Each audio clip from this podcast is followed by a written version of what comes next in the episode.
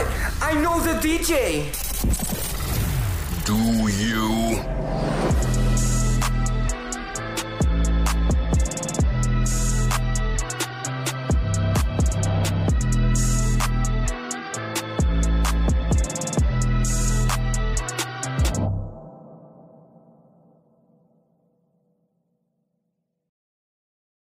Welcome to episode ten of But I Know the D J, a podcast discussing all things DJing, music, nightlife, business, and pop culture through the unfiltered opinions of host Snacks, a k a. Snack Scene Waters, powered by Dope Entertainment and our sponsor, Anchor.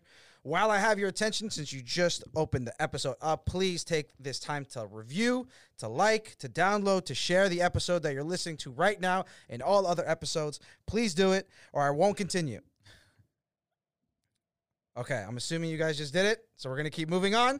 And first off, as always, I'd like to shout out our Black-Owned Business of the Week, Black-Owned Boss, B O S, like Boston. That's Black-Owned B O S on Instagram. They are a directory and business that promotes and spotlights Black-owned businesses through events and marketing. Currently, they are the minds behind the Holiday Collective at Legacy Place in Dedham, Massachusetts. It is a pop-up shop in the outdoor mall that features products from multiple makers within their holiday gift guide. Support the Holiday Collective this season. Support Black-owned Boss. Follow them. Do whatever you need to do. They're doing really, really amazing things for the community, so check them out.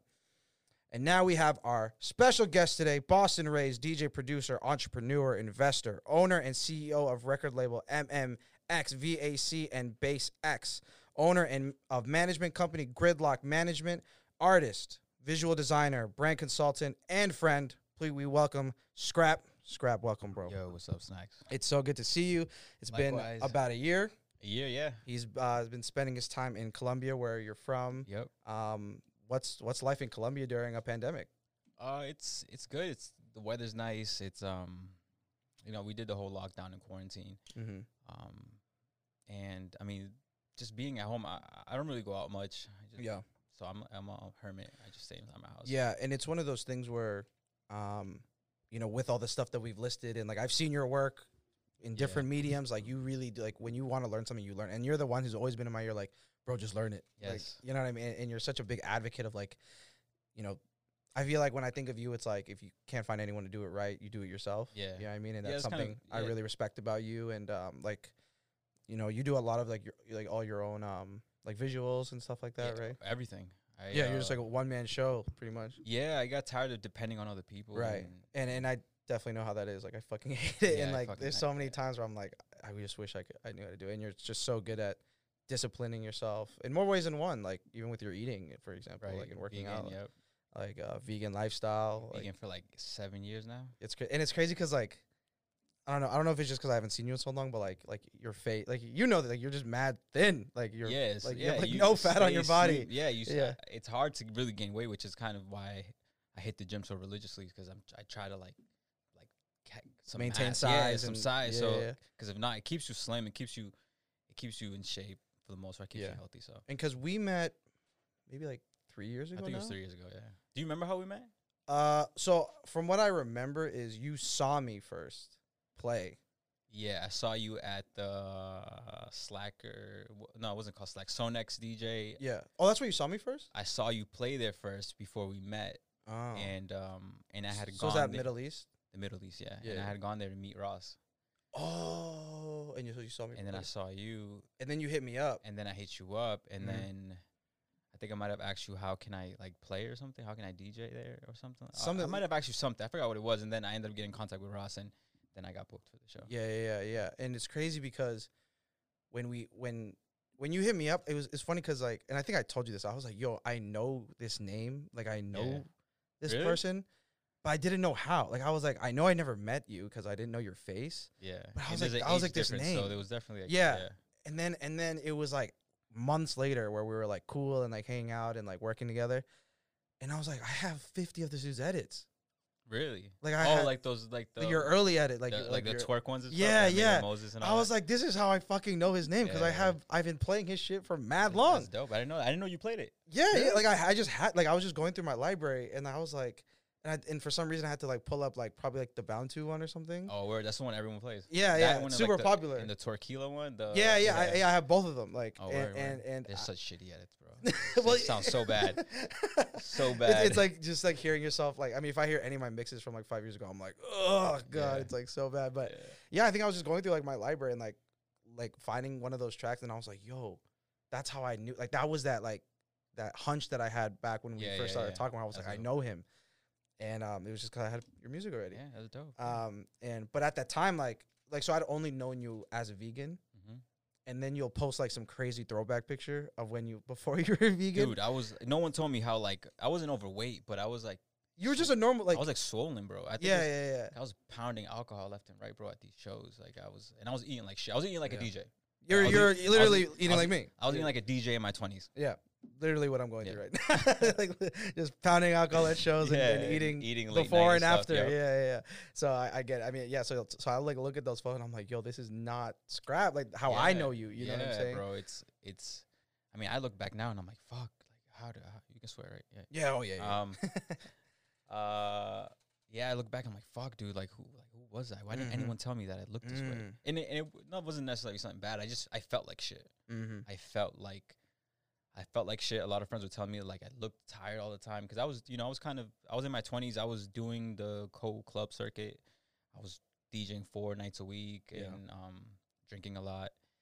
And I was, like, twenty-five, around, like, twenty-five. And I had, like, a physical. My doctor said, like, hey, like, like he took a blood test. He's like, yo, you could be like, pre-diabetic. Are you good? Oh, like, your shit. Sugar's high and shit. And I was like, oh. And were, I was, you, were you working out as well, though? Or you're just? I was, but. That doesn't really change the fact that of like what you're consuming. So, right, it's, right, right. oh, dude, I was, I remember I was, you know, I was doing mostly like l urban Latin nights. So I was like pounding Hennessy, bro, Hennessy and Coke, Hennessy and Red Bull, and um, you're you're like describing. I'm like, yo, he's talking about me. Yeah, dude, and, and I and I turned and there's like diabetes in my family. So, oh, right.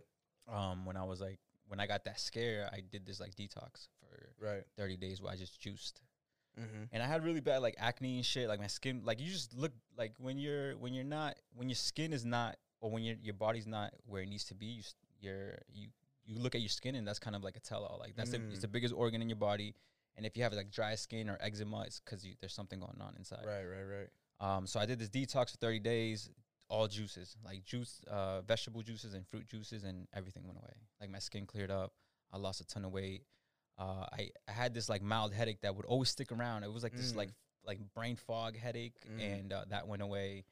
Wow. Um, and then I did that for thirty days. So then when I tried to eat meat again, my body was like, nah. It was rejecting it. Yeah, yeah and yeah. I felt sick. And then I started doing like eggs and something like light, like you know, light things. And and then I just like fuck it. Like I kind of just I learned how to eat differently too, because my me and my my girl and I both went.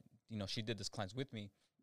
And then she just started looking up recipes, vegan recipes, and we found there's so many other ways to eat that it was like, all right, we really don't need meat. You know, we found this variety of different potatoes and different shit. Yeah, yeah. And um, and it's been up since there, bro. Like, honestly, it was probably it was a blessing in disguise. For obviously, that going to that that uh that that visit and and being diagnosed that way, because it honestly made my life so much better. Yeah, and and it, and like I said, since I only known you as a vegan, like. Like we would go out or like, like I remember one time like we went to like that um that Mexican spot after yeah. like Storyville or whatever. Oh yeah, yeah, and, yeah. And, and, and like I remember. And and uh, and uh, I don't I forgot I think you didn't order or nah, you ordered something. Yeah, and I was yeah. just like and I was just staring at you and I was just like, yo, like this dude's really about that life. Like yeah, it's it's you know? it's it's a lot of it. It starts off as discipline and then it just becomes just a way of you know I, at this point. It still smells good. I, I right. piece of steak fucking smells good yeah, and yeah. chicken you know it all smells good. And I and I just can't have it because I'll feel sick, right. right? And then and moving to Colombia, you know, I was around family. And, yeah, amazing and, food in Colombia. Yeah, and and there's a lot of vegan restaurants there, um, so that helps. I invested in a restaurant there where I get my food from. Oh shit, that's so fire. Like, yeah, I started doing the like social media and helped them with sales, and then I get free food. Um, Damn, you that. like find like the shortcuts of like everything. Like that's what I like notice about you. Like you find a way. You like, gotta set, you gotta create your cre life. Bro. Yeah, yeah, yeah. Like you learned all these things and use them in different avenues that like come back to you, whether it be monetarily or like yeah, like now I get this is how I get my food. Like, yeah, yeah. You know and, what I mean? Like yeah. And my girl tells me all the time, like like I like finagle my way into situations where I literally we pulled up to this restaurant. It it honestly has the best vegan food in Medellín. I've tried. We tried it all. Shout out. What's there. the so, what's the social? What's the? It's called El Árbol de la Vida. Oh, that's that's yeah, a dope name. And yeah. the lady, she's like fucking, she cooks so good, bro. yeah. like homemade vegan food. We started going. She didn't have social media presence. She didn't do deliveries. It was very, really like family, small yeah. oriented. And I was like, hey, like I'll manage your Instagram. Like, let me help you, blah, blah, blah. Six months later, her sales increased. Like wow. she was killing it. And, um, and that was like a year before COVID happened. So we worked with her for a year. And then once COVID happened, she was kind of, she's an older lady. So she was like, yo, you know what? Like, I kind of want to just close up shop. Yeah. And then I think she's been closed since. And I don't think she wants to retire. So I don't think she, I think she's going to give it off to her kid. I haven't really spoken to her, but we were able to help and help her. That's awesome. Develop and stuff. So that's dope. Yeah. Damn. Yeah. Like, you're fit as fuck, bro. Like, like it, it is, it's crazy. And, and I know, um, because, um, Gabe, my roommate, yeah. um, he's been getting it. Like, he's like, since COVID, he's used it to really clean his body out. And he's, yeah. um, you know, he works from home, so he's able to really, like, micromanage his yeah, like, yeah. eating, you know what I mean? And um, he's lost, like, twenty pounds since COVID. And But Gabe was um, always skinny, isn't it? The thing is, he he was, like, always, like, a slender dude. Like, yeah. like with, like, our friendship, like, I was, like, the short and fat one, and he was, like, the tall and skinny one. Yeah. But, like, he was still, like, flat. Like, you know, he was hanging out with me all the time. Like, he was, like, a little flabby and stuff. But, like, now he's, like, ripped, like, yeah, super lean, like, and he's very I mean, on top of it now. You really don't have to go vegan. I, th I think yeah. you can... There's just a lot of things that people don't eat, don't aren't aware of as far as mm-hmm. like how you you should um get nutrition into your body. Like yeah, the American diet's very unhealthy. Right, absolutely. So yeah, there are little things I try and tweak. Um, and you know me, like I'm a big like just exercise dude. Like I like I have yeah, fun you fuck, yeah, dude. I can never. I, I'm probably you see I, I can't run as much as you can at all. Mm-hmm. Like I don't I don't do cardio at all. Yeah, me and Frances were talking about this. Yeah, because she's she's a so, uh, fr so shout out Frances, our shooter, official shooter. But I know the D J podcast. Check out our Instagram. Um, she's been hitting uh, uh, all the fire photos. Um, also a runner. Um, follow her at Franny Pack. Um, but how many miles? Oh, Franny Pack. I've I've heard. I've yeah, see the yeah, people yeah, know. Yeah, yeah, the people know. know. Um, how many miles a week do you run? Uh, thirty-five to forty. Thirty-five Dude, to forty crazy. miles. And she like she's a beast, bro. Like that's crazy. And just eats those miles, bro. Like. And, and it's and it's crazy, and, and and we talk about this a lot, like, um, you know, being like objectively like not running looking people, mm-hmm. but it's like like I said exactly what you said like the other week to her. I was like, yeah, but there's probably like a dude who's skinny that won't be able to outrun you because like that's just like an endurance. Yeah, it's like stamina. It's yeah, stamina. Yeah. You see what I'm saying? Yeah. And, or, and mental too. I can't mentally. I cannot run forty miles in a week. I can't do it. That's a lot. I, uh, it's insane. I would, yeah, I would, you know what I mean, it'd, it'd probably take a lot to get up to that point. Yeah. And she's, I mean, she's been, she's ran a marathon, one marathon, two marathons. Oh yeah, I was at both of them, New York and Chicago, right? That's nice. That's dope. So, so shout out Frances. Uh, follow on Instagram at Franny Pack if you need some photo business, that content life. She, her uh, photos are fire. Check out uh, our Instagram for proof. But anyway, um, um, yeah, it's fire. I mean, so and. Did Gridlock come out of COVID or that was before COVID? No, that was before COVID. Yeah. And so, so you manage, um, you went, you know, you did the DJing, you yourself as an artist, and now you're currently managing building artists, correct? Yeah. So I did the D J thing. Uh, I kind of got bored of it locally. I feel like I got to a point where you hit the ceiling.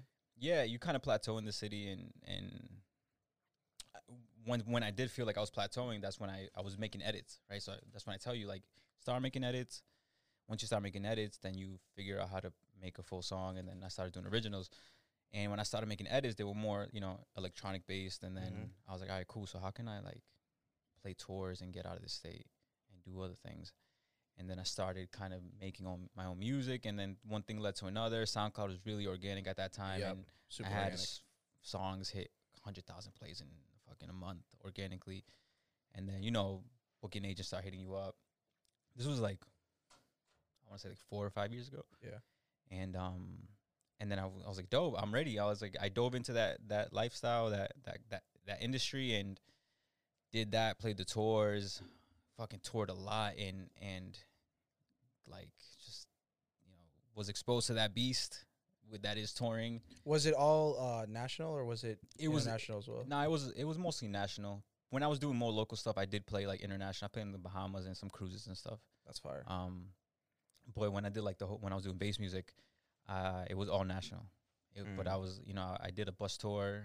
Um, that was really dope. It was a college tour with College Weekly, and then I, I did, I booked my own debut tour where I played like twenty something shows, and um, you know, I got to travel, got to kind of get the ins and outs of the industry, learned a lot, and then um, three years ago I decided to you know, I was like, yo, I just, I was, I felt like suffocated in Boston. I felt, I don't know, I was getting bored. And, and then uh, from one moment to another, I told my girl, I was like, yo, listen, like, I want to move. I was like, I work from home, so yeah. I, I make my money off of music. So, you know, let's, let's go somewhere else. And we had gone to Medellín the year, like a few months before. And I was like, let's just go. And we like dropped everything that month. Our lease was up and we lived in Revere, and we were like, let's go. We sold our shit and just fucking left. And we've been there for three years. And, um, yeah. Yeah, it was crazy because, like, rec- like, soon after we met, and we were, like, hanging out and, like, doing shows. We were even doing shows together. Yeah, we were. Yeah, like, we were doing, like, duo shit. Like, we were DJing together. And then, like, yeah, you're like, yeah, I'm out. And I was like, I was, yeah, like, I was like, yo, I was like, yo, we've been chilling for, like, six months. Like, what the yeah, fuck? Yeah, um, it was, I needed, like, I was, like, I was doing the, the vegan stuff, but, like, I, I felt like I needed a break from DJing. Mm. And it was a weird thing to do for, for me because I've, since I can remember, maybe seven, eight years old, I remember wanting to be a D J so bad. So it was something that I chased for like ever. It felt like forever. And um, I really wanted to get like my mind right. Like I was drinking a lot, right? So right before I, I stopped DJing around like, like let's say five years ago, five, six years ago, um, twenty-five, twenty, when I was twenty-five, twenty-six, I, I, you know, I realized that, that like I, there was something else wrong. I needed more and I needed to, to, to clear my head and, and, I stopped liking to D J. Mm. Like I stopped. I didn't. I stopped enjoying it. Um, I went out there, did some like psychedelic drugs and shit. I did fucking ayahuasca. I, I had really bad anxiety. I have still really bad anxiety, and um, not. And I think that's why I was drinking so much in the past. Right. So um, I just needed a break, bro. Like I feel you chase something for so long, and then you get to it, and then you're like, okay, what else? Yeah. Like, what else am I supposed to do? And then that's when I started developing the label. Um. I created a, a, a label as that piggybacked off my off of my DJing producing, right? Um, because then you're just distributing your own stuff, right? Yeah, I was, and, and it was it kind of became like independent. Like this city taught me that there's a lot of gatekeepers and there's a lot of people that don't let you get to a certain point. And I just I was like, all right, I'm gonna do everything myself. Even just when I first started producing, I would send out demos to labels to get them signed, and no one would answer because I was a smaller artist. I was like, all right, cool. So how the fuck do I start my own label? And then I, luckily, I had I had uh, played a show in L A. I met the son of someone who one of the biggest distribution companies. He gave me an account. Started my own distribution company. Wow. Started my own label. Um, and then you know, I was I was distributing my own music and putting my music out. I was helping other guys that were in the same predicament, other artists. And I started this artist collective called M M X V A C, which M M X V is twenty fifteen and A C is Artist Collective. So it was just a group of us guys just help supporting each other. And then I was like, yo, I'm just going to start. Like, you guys are having the same trouble I am. I'm just going to start distributing music. And I started putting them on platforms. You know, developed that into a business. Um, I think we have a catalog, bro, like four hundred songs now. Um, and... And then through that, I did that for a few years, started touring. And um, and then as of like a year, like two years ago, I, I we started Gridlock, me and, my, and a homie of mine. Um, because I, I had gone, you know, learned all this industry knowledge of behind the scenes. I had a manager that was out of New York. He did all these great things for me. And I was like, yo, I can do these things for other artists. Right. And I'm very like entrepreneurial. So if I, if yeah. I can build the business and, and ha- own it instead of having to rely on someone else, then I, I'll do it. Yeah. And now we have... like fifteen artists, and and thing is like, I know a few of them, like because uh, like A G's local, you know. Oh, I mean, A G, like, yeah, Andrew, yeah. And like they're sick, like they're yeah. these are like artists. He was the artists. first. He was the first quote unquote guy that we signed. It was he was the first guy that, you know, because he was local. I was like, yo, let's let's. Yo, A G's fire. Like yeah, he's he fire. he's another dude that like, because he does his own visuals as well, right? Yeah, like he's, he's just na- a, he's so nasty. Yeah, he just like he'll post shit, and I'm like, yo, like this is insane, yeah. and um. Yeah, he's another dude that like I respect a lot because I know he just focuses and like wants to be great and and yeah. he's so talented. You know yeah. what I mean? Um, he's another dude I respect a lot. Um, what when? So I know that you guys were like, I know you've at least collabed before. Yeah, we released stuff. So together. What was that conversation like? Like being like, uh, like a lot of a lot of conversations in in that world, you gain a lot of like quote unquote clout because you know based off of numbers of like if you know that. I mean, I got to a point where I was like the biggest bass music artist in Boston. Yeah. Oh, yeah. And then, sure. um, you know, just Facebook, like you friend requests and then, yo, what's up, bro? You want to collab? Sure, let's collab. And then we just send each other stems. finished the song, and then started hanging out and worked on more music. And I was like, yo, you're talented. I'm I'm really big on putting guys on that are from where I'm from. Yeah. So I was like, yo, like, you're not, like, you know, you're coming with me. Yeah, and then, yeah, yeah. You know, we helped him. Um, you know, he's crazy. He's released some really big labels, and he's played shows and shit. And he's really, he's come a long way. So, um, you know, that's usually how it starts. It's all Facebook. I have a bunch of Facebook friends. Like, it's, it's a crazy, that industry is very Facebook driven. It is. It is. From, from the few bass guys that I, I have on Facebook, like, the support that they get is insane. I mean, it's great, yeah. but it's just like, I don't know. I feel like the urban world is so Instagram heavy, and, and yeah, you know what I mean? Um, it, it, it's, it's definitely insane. Um, you know, just talking about, you, you mentioned like the numbers you had like on SoundCloud and stuff. Like, I know at least uh, with Ben Maxwell, also a local dude, you have um, the Chainsmokers remix that has yeah. how many million now? A million? I think on SoundCloud it has, last time I checked, it was like maybe like fifteen million, and on YouTube it has like forty something million, I think. What? Yeah. I'm look I'm looking it up right now. Yeah. Um what what Chainsmokers joint was it? Paris. Paris, yeah. Paris Scrap. Yeah, my manager was actually really good friends with, he's from New York, and he was really good friends with the Chainsmokers manager. I think they went mm. to school together, and he got us the okay of he, he got yeah. us the vocal stems, and we were like, yo, let's go. Yeah, so uh, as far as your account goes, um the one that's on your has four point five eight million. Yeah. I'm fi yo, I think I'm dyslexic. five point four eight million, which is just fucking insane. Like, like, and I remember, and the, and the funny thing with like my relationship to this song is, I know you and I went to high school with Ben. Oh, word! Like, I didn't know that. Like, like I knew Ben when he was just Ben. You yeah, know what I mean, and and it's funny, um, because the time I met you, and he was like, because he moved to L A and he's like doing yeah. his little thing there. I met him when he was already in L A. Yeah, and like I hit him up and I'm like, yo, like I'm literally sitting with Scrap right now. And he's like, holy shit. Because cause me and him had a few conversations where he was like, yo, I see you like blowing up in, in Boston, whatever. Yeah, and yeah. I was like, I see you in fucking L A, like doing really dope production. And and then two two winters ago, um, I just linked up with him, like in a few of like our high school mutual friends. And like we were just like, it was funny because like me and him just like went away and just talked music for like yeah. an hour, and everyone was like, oh, it's the two D Js. Like, yo, he's so man. talented, bro. He's a, he's dope as fuck. And, and it's crazy because like, like he was super, like he was always cool, but like he was mad quiet. You know what I mean? Like in high school, he was like mad low key, super low key. And like, you know, you see people grow and like, be, you know, tap into their potential, tap into their talent. And then they become these like dudes with like fans and like yeah. dudes with like tons of listens and tons of streams. Like it's, it's so wild. And so that's why when I saw this, I was like, I know both of these dudes, yeah. and it's like an insane we record. Got, we got like, super, and through like just being in the industry, I met um the owner of, of a YouTube channel called Trap Nation. Yeah. Oh yeah. Yeah. And yeah. that's like one of the biggest channels mm-hmm. in fucking mm-hmm. in when it comes to E D M or bass music. And yeah, it is. And I I sent him the song. He's like, yo, I got you, and I uploaded it, and it just fucking took off. Took bro. off. It's what is it like? I mean, I I know artists get this all the time. Like like, did you know that collab record was gonna be no. like the one? No. And I've I've actually made a lot of the songs that I've made. The first originals, it was just me fucking around and and um. just experimenting and learning and uploading it. It was yeah. n there was no uh I had no idea of what am what might happen. I, I had, there was no real promotion. I remember at that time I was paying like like uh some repost channels to like repost my yeah, song, yeah. but it was I was spending like a hundred bucks or something like yeah, that yeah. at a time, and and just SoundCloud was really organic, and yeah. SoundCloud's and definitely changed a ton. Yeah, since. it was it was super organic at that yeah. point, and it was kind of like just a moment, and I kind of rode this like trap music wave yeah, at that yeah. time. And, yeah, you did. And um, and it helped. It helped a lot with music.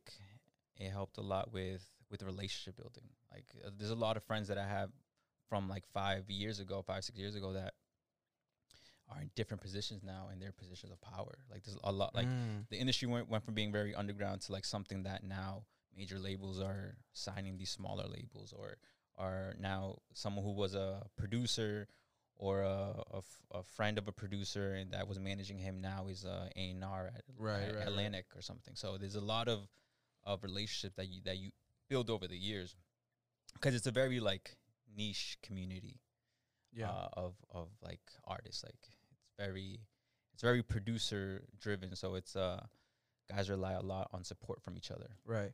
And in, but on the same token though, like, just like there's a million D Js, there's a million producers. Yeah, like making really similar music, right? So it's gotten so it's gotten more over the years. It w yeah. there was a lot back then. There's Like every like every, so much more now. If I walk if I walk through Central Square and I see a dude drinking a Monster, I'm like, you're a bass producer. You know what I mean? Like yeah, I'm like, you're good, probably a, a bass, yeah. pro, bass producer. Yeah, yeah. Um, and like, so as someone who, like, you know, I think many people would say, like, and, and making it right, it's all different levels, and when you make it one way, you want to make it the next way and whatever. Yeah. I say someone that has six million listens on SoundCloud on a record is making it to an extent. You know, what do you think brought you over? Was it the talent, or was it kind of your understanding of how numbers work? And, and you know what uh, I mean? I think it was, it's probably like a combination of both. Um, through the development of me making me of making music, I realized that it's an art and there's no real wrong way to do it unless, like, you're really doing it wrong. Like, shit's out of key or, mm, or whatever. Right, right, but it's right. like, it's very much, and I tell these guys a lot, a lot to my guys, I'm like, it's like a painting. It's like a visual painting. You may see it and may think it's like nothing. Someone else may come by and pay you six million dollars for it. Right. So it's very subjective, and the world's a big place. And just based on stats, on like songs, like I think my n number two or number one or number two country is Egypt. Wow. By listeners, right? And it's like, and that's bizarre because I can't, still to this day, it's something like, that's how did, how did it get to Egypt? Yeah, yeah, yeah. Yeah, and, um, and who am I to say or dictate what people in Egypt really like. Mm-hmm. So for the most part, it's it's all of just m do you, do what you like and, and put it out and really have no expectations and do it because you like to do it. Right. Not, not for any other motive like money or anything like that. Because I feel like when you chase money and you chase other things besides yeah. your passion, then you kind of like, yeah. you put yourself in a weird place where it tends to not happen. Yeah, and, and, and that applies to so much, like the reasoning, the the the intention, right? Intention, and, yep. and, and, and we were talking about this like before we pressed record, like, that's why so many of these D Js are falling off. That's why a lot of, you know, just people that you thought were about that life. Yeah. You know what I'm saying? Like, you take away the the glitz and the glamour of it, and then all of a sudden they fall off. Yeah. Then it's like, no, they weren't about that. They, they were just about the glitz and the glamour. You know yeah, and you could tell, like, who, like, tried to learn just to learn. And then you could, like, that's kind of what gravitated me towards you, because I saw a lot of myself in you. Mm-hmm. And um, just, like, you being so versatile and you having fun and you like and liking it. And I was like, I remember, I don't know if I ever even told you this, I'm like, this kid's a problem. I remember telling like my like my boys, I'm like, yo, this kid is gonna take over the city.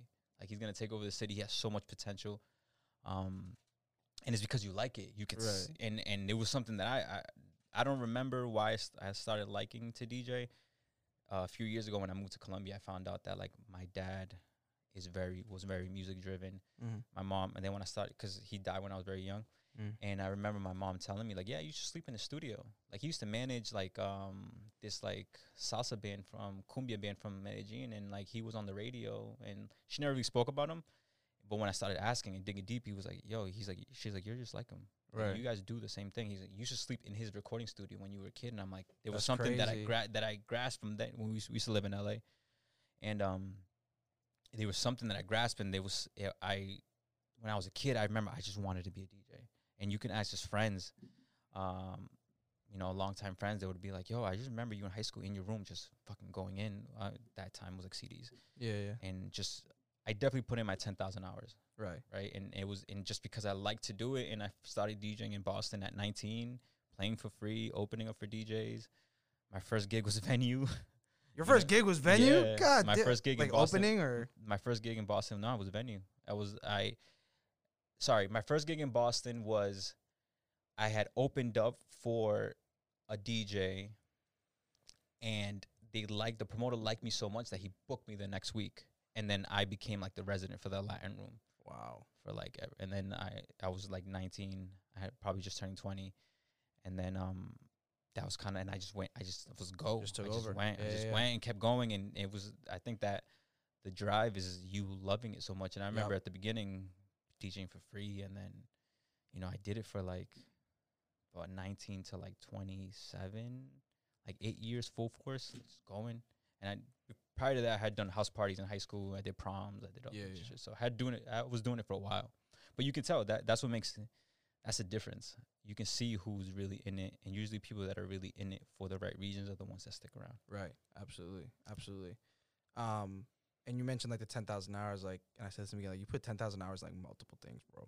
Like, yeah, yeah, and it's yeah, it's yeah. it's um, yeah, I learned production doing it in YouTube, University of YouTube. Yeah. Um, same with like graphic design. I was, you know, since I quit my day job, I used to do I T for uh, Xfinity.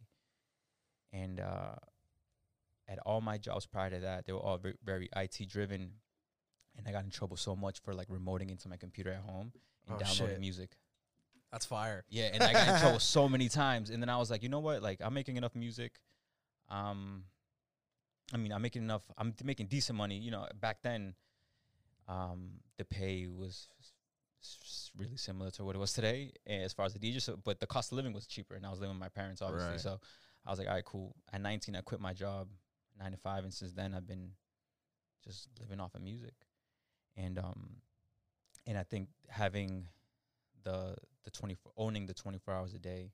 Yeah. Then I was able to like really dive in and, and learn graphic design, learn production, um, and just kind of just create, uh, create uh, visuals, create music, create opportunities for other artists, create events like that warehouse party that, you know. Yo, that shit was popping. Um, Bajo Mundo, shout out Bajo Mundo. Yeah, that's coming back too. Yo, it's gonna come back. It's funny. Um, oh, you went?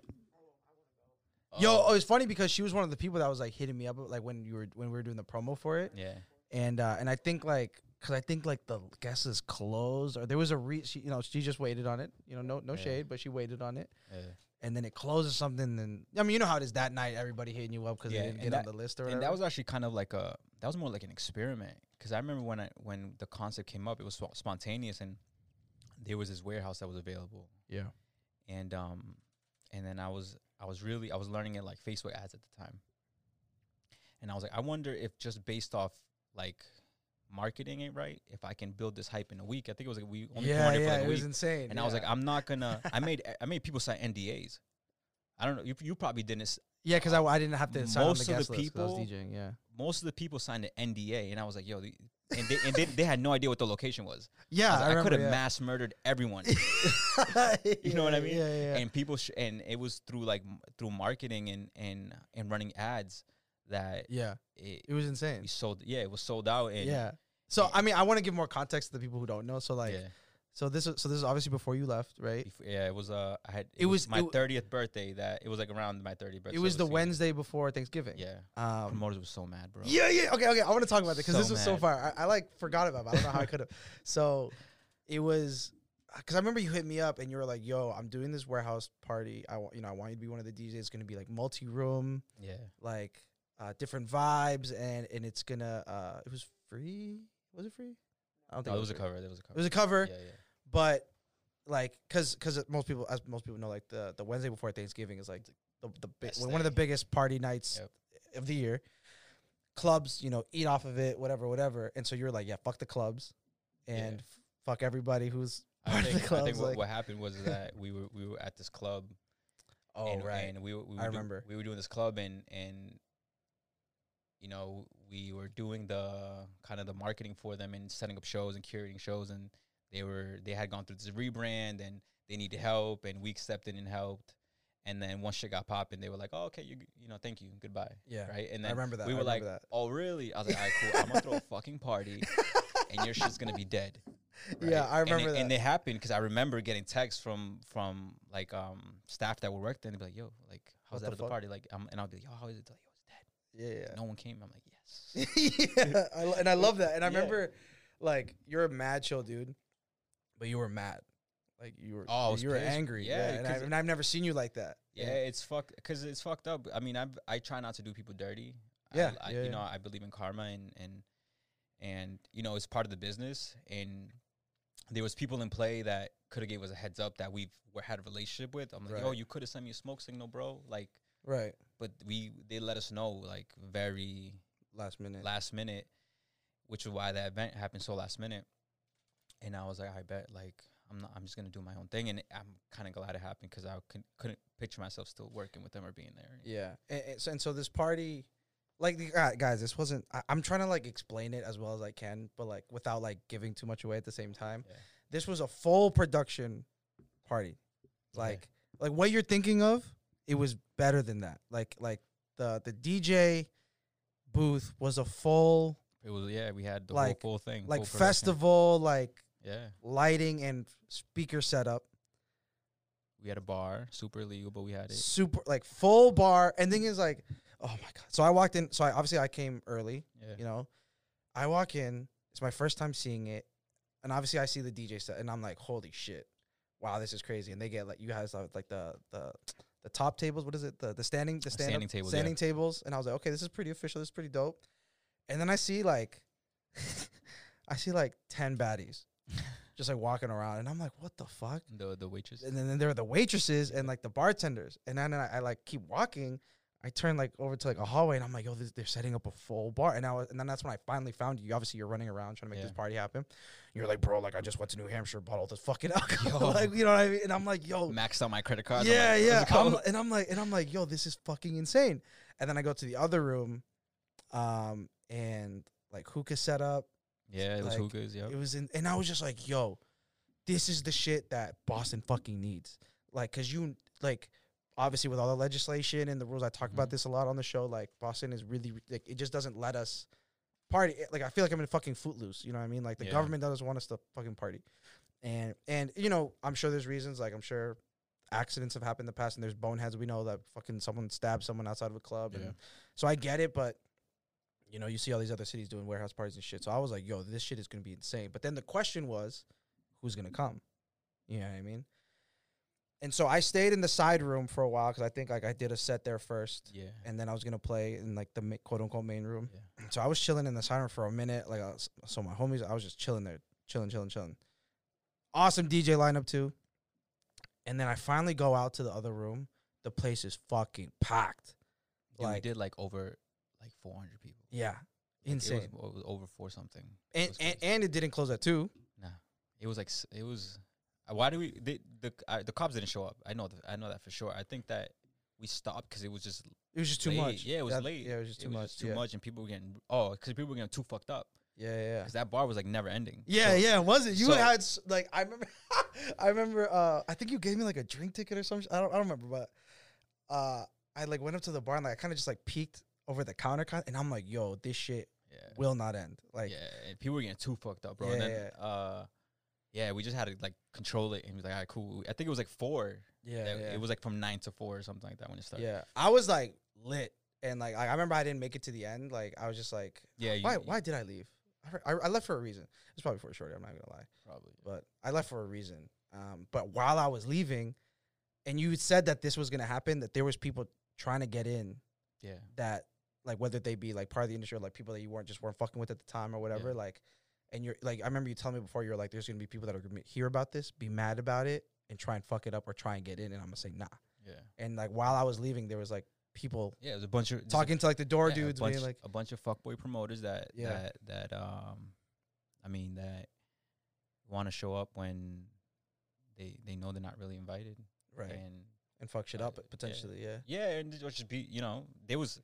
I mean, I, I kind of did it. I was like, yo, the people that, that are going to be here are just patrons and people that I'm going to control this whole environment. Right. Like, there's going to be, like, no... I'm re I'm not anti-promoter, but I kind of am, in a sense. yeah, yeah, um, yeah. Just because I feel like promoters, like, like are not needed, in mm. a sense.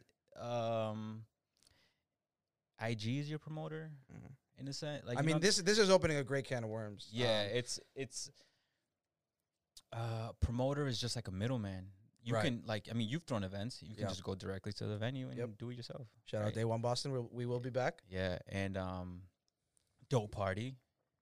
Dope party. Dude, the one that you... The, the, that was the fucking dope, six hundred bro. people. Dude, that was so at dope. fucking Fenway Johnny's. Frances yeah. was there. Yeah, that was that was, that was that, a vibe, bro. We, we were um, chatting. So we did it again, right, multiple yeah. times. And we were talking, and, and um, Noel, the other half of Day One, um, he was still in grad school. Yeah. And it was funny because he's in class one day, and one of the fucking bartenders that day is in his class.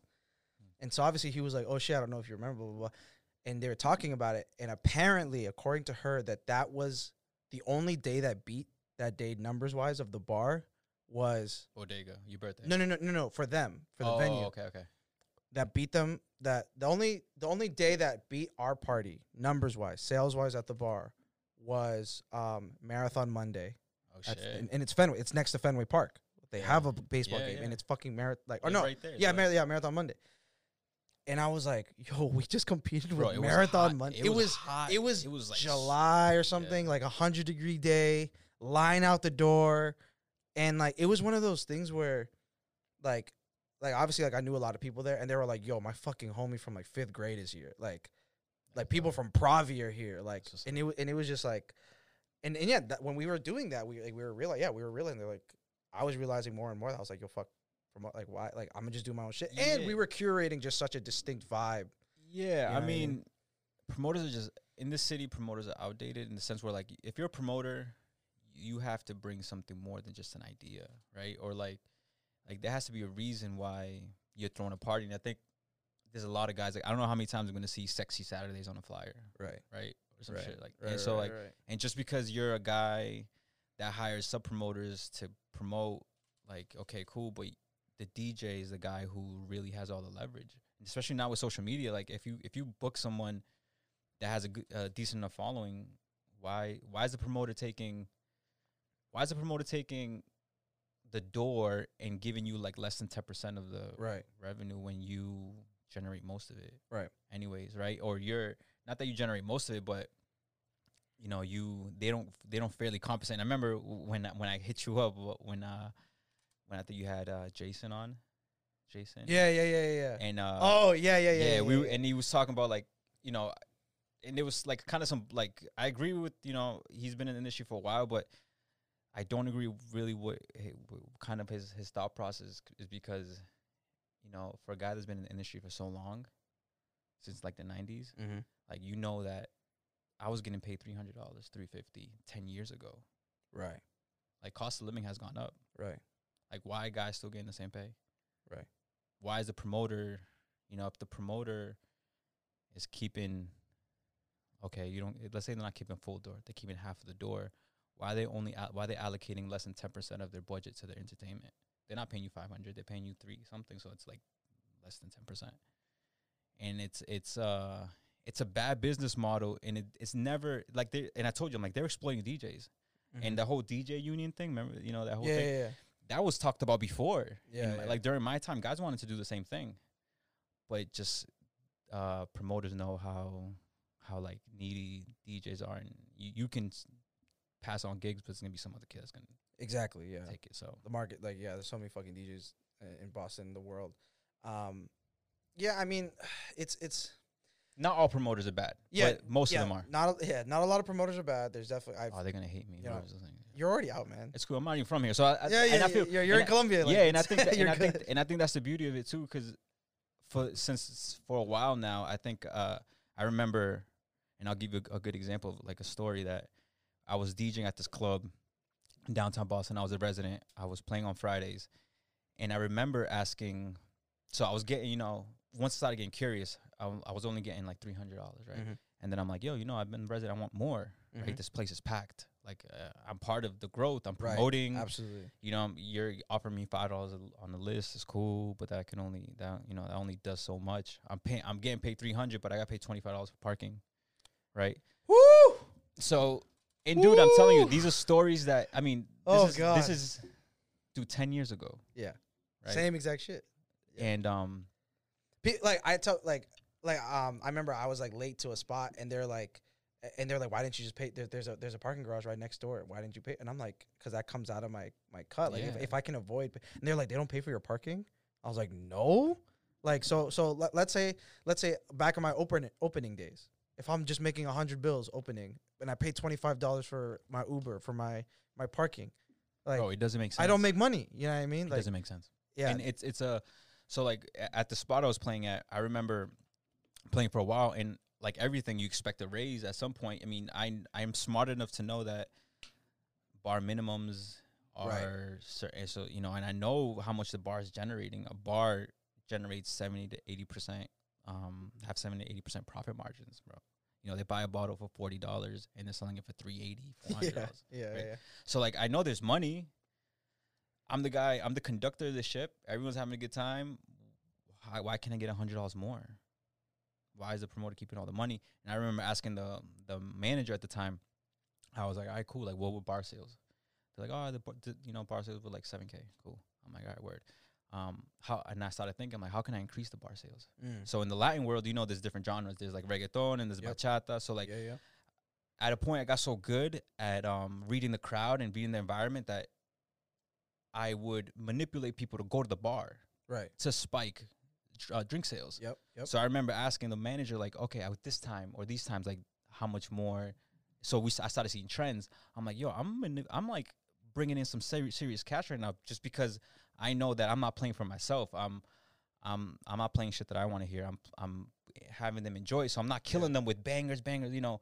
And I'm giving them a moment where they could take a break, do some bachata, and go to the bar. Right, blah, right, blah, blah. Right. I'm giving them those moments, and I'm fluctuating sales. Yeah, I'm increasing sales. So and people don't realize how much like control, like like DJing is is not just the skill, it's not just the popularity, it's not just I, it's it's a psychological. Yeah, it's a science, bro. Like it's a science, yeah. dude. Like the way we can control people. Like I can make you feel sad. You you can make people fight. Yeah, I can make exa- yo. Uh, there was um people were talking. Yeah, people. Fuck. What was the fucking topic? I think it was after the the the Jeezy and uh, Gucci Mane verses. Yeah, yeah. Where like um you know it was all the trap music and like everyone like these D Js I followed on Twitter were like yo like they're. I, I can think of a of a sequence of songs that if I play them in a row, a fight will break out. Oh, yeah. And I know it will happen. Yep. And I can, if if a manager is like, hey, I kind of want this to end right now. Can you, like, kind of fake a fight and, like, we can have a reason to, I'd be like, yeah, no problem. Give me five minutes. Yeah, yeah. And I, and I will make it happen. Yeah, at the right time. Yeah. And people, you know, they got enough alcohol in their system. You yeah. get them riled up and they'll fight. And yeah. So at that at that instance, I realized that, like, uh, I'm an asset. Right. Right. And when um they wouldn't give me more money, so I was like, all right, fuck you, I'm leaving, right? And and and um after that, after I left, it was a it was a really popular club downtown, and I was like, I'm starting my own promotion company. Mm-hmm. Got a bunch of my friends, and we started promoting at other clubs, and I started making money. And I don't know if you remember when I booked you, I don't ask you like I I, I when every time I book D Js at shows, I'm like, yo, how much you charge? Not how much I'm going to pay you. Like, how much is your time worth? And I'll give you whatever you tell me. Right. Right. So it's like. I do remember that. So, you know, and back to, like, the whole, like, promoter thing. I, it's, it's, it's an industry. It's a, it's in, it's a way, it's a business model that's old school. Never been benefits a D J. And I feel like D Js really need to realize how much leverage they have and how much power they have. Mm. And I think a lot of them are scared to speak out, because they're scared of that pushback from the promoters because they yeah. won't get booked. Because there's someone yeah. else that'll get booked, right? Yeah, I mean, I'm trying to keep it very neutral right now. Yeah, but I mean, yeah, I mean, you, I guess. But, you but I've also tried, like, I've, I have thrown my own parties. Yeah. And, I've seen, and, and and thing is, before COVID, like, we, we were starting a weekly Friday. Mm-hmm. That was. Oh, yeah, I remember. You yeah. know what I mean? Like, and so this was, it was like, my, my uh, approach was going to be, I can do both. You know, mm-hmm. I, can, I can still work with these people that I like working with and that, you know, pay me right, pay me on time, blah, blah, blah, blah. But I also, and, and, and cause you know, I just like being able to different D J different kinds of parties. Mm-hmm. Club thing is something I like doing, but like what we were doing with Day, you know, we were going to play super old school stuff, yeah, soul music, like very like, vibe, yeah. and, and I wanted to keep doing that, but like on a Friday night, like, and, and, and I was like, but I also don't want to get tired of my own night. So I wanted to keep them both happening. And that's why I was going to be super content. Cause I had reached a point where I developed myself and Day One, like to a point where like we were going to, we knew people were going to come in a free yeah. Friday night. And like, and it was, I'm I'm sure still not telling yeah. pe- telling people where exactly where it was, but like what you know, you know where it where it was, what it was gonna be, and like it was like a place that had like good foot traffic. Mm-hmm. That like once, you know, we were gonna build something like I mean, you know, you've done parties there as well. Yeah. Um, that we were hoping that was gonna build into something really really dope. Um, but we'll be we'll be back. Yeah, I mean, and it's it's it's tricky because you there is a lot of depending on promoters, and like like I said, it's like it's an old model, and there's a lot of people in in positions of power that are, in my opinion, outdated, and it's uh they're like they play these like gatekeepers and like they dangle this like opportunities mm. in front of your face, and you have to do certain things to earn it or whatever, but it's never really based on skill. It's based on like a lot of insecurities from the guys that are in power. They just they don't they don't want anyone else to top them, and um and I think that's just a that that's, that's what keeps Boston from growing, because mm. you know, at some point, if you're this guy that knows the the guy running the show and you're the D J or you're the guy in running the shit just because you're kind of grandfathered in, like I I can never, like I'm too much of a creative to be like, you know, I'm not I'm not insecure enough, so I'm not insecure to to not give props to someone someone else who's killing it and be like, yo, it's your time to shine, come up here, and like like I don't got to be the guy who was DJing, you do it, like do it do what's good for the the industry and the culture, and not say you're for the culture and not allow the foot traffic and, and for the culture to grow. And, and this is, I mean, I've, I've been in position with a lot of politics and a lot of sh- like weird shit. So like people he, and there's a lot of people that, and it's not just the city. I'm pretty sure it's on, in other cities too, but they stifle the growth. They stifle the growth. And it's all based on like bullshit politics mm. that, um, and who the fuck wants to see the same guys playing the same fucking clubs forever? Like, you know what I'm saying? Give a chance to the other guys. Like, be aware that the pay is bullshit. The play, the pay is shit, bro. Like, the pay can't be the same thing it was ten years ago. That shit makes no sense. Right. Right. And, um, you know, and, and my thing is, you know, I talk a lot. I was talking to a lot of guys during the pandemic from here. They would hit me up and be like, yo, dude, like, what can I do? Like, um, like, you got any advice? I'm like, yo, just look for your independence. You know what I'm saying? Like, try to be independent. Like, try to cut any ties from, like, try to be your own boss and don't have any, like, don't depend on someone to to get you your bread. Mm-hmm. Like, find ways to, to do it yourself. Um, obviously, to get booked at a club, you got to get booked by someone, but it shouldn't be a promoter that is a D J that doesn't want to give you the shine because he doesn't want you to grow more than he does. Mm-hmm. You know what I'm saying? Um, hey, no, this is actually perfect timing. You want to hop on the mic real quick?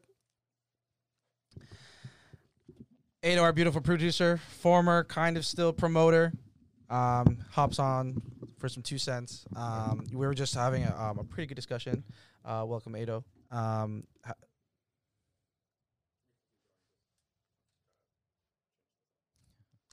oh, so I can keep going? All right. Um, so we were just um having this conversation of um you know, uh, kind of the club promoter to D J system could be outdated, in that um oh shit I almost just had you talking yeah. uh, turn that mic myself, up yeah. and um and you know uh actually Scrap, I mean you you probably can say it way better than I can, um if you don't mind well, kind we, of explaining we, what, what you want to like like how like um. Like, to, to a certain extent, like, promoters aren't necessarily, like, needed, because if if if the D Js are the talent and the entertainment, and, and it's such a social media-driven world, you know, are bringing people out and, and whatever, you know, why are they getting the same pay that they got ten years ago while the bar grows and, and nights grow and people's money grows? Um, you know, there's such a distinction and, and why uh, D Js are stagnant when they when oftentimes they can throw a party themselves or et cetera. And do everything. Yeah, I mean... There's always been a question of like what what role does the the promoter or the host do in a night, right? And I, I don't think we're ever going to get away from them being uh, a major factor into that piece, because you have to understand, right? Uh, from a D J perspective, you guys aren't the guys on like on the bootstrap of like going to go shake hands mm-hmm. or thing. And the reason why I say that is that you guys are always going to different venues, right? From the D J perspective, you guys are always trying to play different clubs, show your your element. So a venue can't be like, all right, I'm unless you, the D J, just say, you know what, I'm just going to be here and go nowhere else. Then you can almost be like D J, promoter, you know, type of personnel that people recognize, hey, I'm only going to this place. I'm only going to go to Cure Sundays or Cure on Saturdays because of Snacks. But I don't think owners are going to just be like, hey, you know what? Like, I'm going to take that risk, because they understand what your, you guys' goal are. So I think the promoter in that essence will always have a job. Yeah. I mean, promoters will always have a job. I mean, there's just, we, there's a need for better promoters. You know, yes. In, in, in the sense where like when we were talking about like, like the pay, right? The promoter pay, I mean, the D J pay when I was DJing in the city a lot ten years ago was still three hundred, three fifty. Yeah. Right. And, and, should everything cost of living has gone up, so it should be it should be more. And should it should be relative. It should be relative, yeah. And and if you, especially if you want the, the D J, you're hiring a D J for services, and if you want them to promote, then pay them. Yeah, but uh, I think for certain promoters, I don't want to speak for everyone. Yeah. Um, that I think you know from us, we respect when we when you like, yo, damn, Snack sent a big list. Like, could we give him a little bit more? Can we do something? Can we maybe give him more drinks? Can we do something so he feels uh, compensated for promoting as well? And that's a good promoter. You know what I mean? But I don't think some people, and correct me if I'm wrong. Do we? Do I? Have we not? I love working with you. There's you know a reason. Yeah, you know what I mean. Yeah. And so I think there's some people that like don't do that and don't recognize. I'm not dumb. Like if I book Snacks, I understand what comes with that, not just the music. I understand that there's going to be a list, right? But that's also why I think we book him and we want to have him a, a consistent night that is his. Every the second of every month is his. Yeah. But like, I think that comes with it. That's like the respect of like, you know what? No matter what else you're doing, I'm going to do that because I understand that you're going to bring a list and everything that comes with it. But let's be honest, there's some D Js that don't have that pull. So yeah, like, that's why sure. like it does need to be relative, because there's really good spinners like can control a crowd, but don't bring anything to the table. And I think today you need to bring something to the table. Like yeah, for sure, you, you have can't to just be good at music anymore. So so so if D Js had kind of a better position in terms of like kind of more pull on a night, yeah. don't you think that that would kind of actually like level out the the market in terms of how many D Js? Because then D Js would be like, I would love to be a D J, but I know I can't do this, so I don't. Maybe yeah. DJing's not. It's for just me. It's, yeah, yeah it's just like uh, everyone's getting pulled pulled into the same kind of like mess. Yeah, yeah, because because right? that's my issue. Like if if if you know, you just explained me from from your business side. From yeah, you know, yeah, yeah. when you book me, you get this. Yeah. But then I look at it and I'm like, okay, but then the next week, a dude who does half of what I do with half of the ability that I do it in yeah. is getting paid the exact same amount as I am. You feel what I'm saying? Yeah. So that's when I start getting like I get mad triggered. Like we have like I, like I'm a I think I'm an easygoing guy, but like yeah. if you know me, like and I start talking about like kind of just where I think I fit in the grand scheme of things, I get really fucking pissed off because because I'm like, yo, I'm I'm doing this and the extra um, whatever. I st- I study, I practice, I like bring people, I'm talking to people, I'm networking, yeah. and I am on the exact same playing field of someone that picked up a controller a year ago.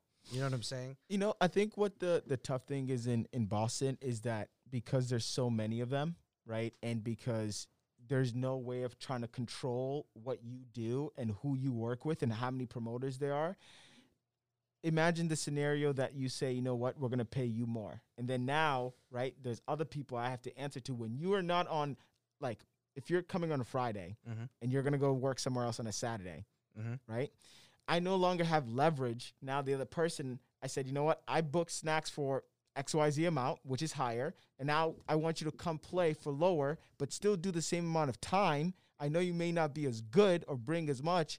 Then how's that conversation? So, so now, so it, it, it's more work for you or the promoter because now you have to explain money payouts to different people yes. based on their level, wh- yes. how you see them. But also the availability too. But that that's a big factor because like mm. if you go somewhere else, and then I'm like, you know what? You, like a Saturday night, like it doesn't require as much work to really get a party going, mm. right? Like maybe I pay you a little bit less because it's going to be popping regardless. Yes, mm. can I keep them longer if you are like a Snacks? Right, right. But like I know it's going to be jumping. I just don't. The money conversation around DJing, it's easier to just standardize it so everyone just knows this is the base. Where I think the other people, the reason how we look at as promoters of like how we provide that respect, the the the once a month, right? The house D Js, stuff like that. I don't give that to everybody. Right, right. I give everybody a chance. I, I I'll I'll take ownership. I've put some people on in certain scenarios, yeah. maybe whether they're ready or not. But from a money perspective, I give everyone the same. But there's some people that get more than others for sure. This is gonna just me kind of poking at pushing mm-hmm. buttons a little bit yeah, and yeah. playing devil's advocate. See, I disagree. I agree partially, right? And yeah, you I guess standardize it so you this kind of a basis. I guess you could standard standardize the base pay, yeah. right? The minimum. But if you want Snacks, there's a reason why you want Snacks. Yeah, right? and there's and there's a there's value to to the to the name, right? And it's not so much of like how many people he's bringing physically. It's just, it's kind of, it's kind of like a total package yeah. and kind of dipping my, my, um, I mean, we're just sucking my, me off now. Yeah, I'm, I'm yeah, loving yeah. this. my, my, my, exper- my experience in other industries, right? I went from a local D J to like mm-hmm. a, a, a bass music E D M D Js. Yeah. You get booked and you, what's your fee? How much do you charge? All right. So I charge what X amount, right? Six, right. whatever, whatever you want to charge, and you get booked based on your fee. I, I understand how, like, locally it's a different scenario, but with social media, if you were to make a TikTok right now and go viral, right, right, and then now you want a promoter to book you, now it, your pay's up because you have leverage. Yeah. But right. why is that? Why is there no in between? Why do you gotta go? Why do you gotta go viral and be unreachable to the point where like mm. you're so viral you're gonna charge a thousand dollars? But and that's you- the beauty of it, right? Is that like let's be honest? I think in Boston, the, the what maybe. people are going to sugarcoat around is that what what who is that, right? Besides the art of like playing music, right? Who, if we're really like, I don't want to say that I don't care about like how good a D J is because I do, but if you take that away and you still have the promoter that says, you know what, I'm going to bring all these people and they're going to spend money, because realistically, they're going to come. Mm-hmm. Yes, do they maybe go somewhere else because another D J is better? Yes, but the essence of they're not going to stop coming out. So why do I now give my control to the D J and let him dictate how much I pay? Well, w- what about when they stop coming? But that I, I don't think that's a realistic thing to say that, like, all right, you know what? If Snacks doesn't come on this night, we're not going to be successful. So right, but, but could but couldn't the D J, like, using me as the example, mm-hmm. like, so if I'm like, okay, Ado says that they come no matter what and they stay because of the music. Mm-hmm. How about I kick out Ado? What if I go to man? I mean, I would never do this. Yeah, yeah. Homies, no, no, homies, no, no, homies, um, uh, what if I go to management? I'd be like, yo, that dude Ado, fuck him.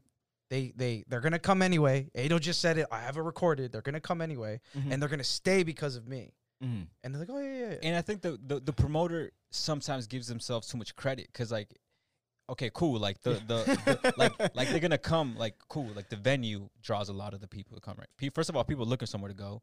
You're you're you're kind of just like the guy promoting, showing the putting together the fun party that people are gonna come to. But I feel like the D J is a really big part in that, and you can still have a party without a promoter. And and I get and I yeah, like I think if the promoter leaves, I guess in some instances the people might stop coming. But I feel like if, for example, if there was a if there was at at a, at a gig and you know Snacks was there and and Snacks was the resident or some shit, and the promoter left, I I think Snacks is probably in tune with the same crowd that they probably st- still keep coming. They probably have more loyalty to good music than to a promoter.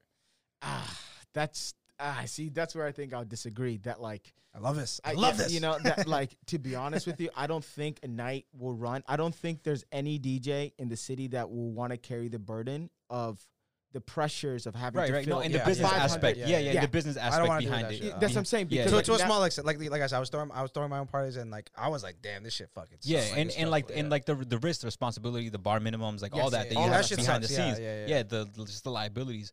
Um, but I feel like there's a place there where, where if you're, if there's a D J that's like, yo, listen, like I want to get paid, you know, this amount, and there's obviously enough money being generated. Yeah, of course. For them to, for, and it's, I feel like a, a smart promoter would be a good business move. Like, oh, listen, like this is how much you charge. Obviously if they, something ridiculous, then you're not going to give it to them. Yeah. But I feel like there's a, there's a place where cool, like this is how much you charge. This is gonna, this is how much you can keep you happy.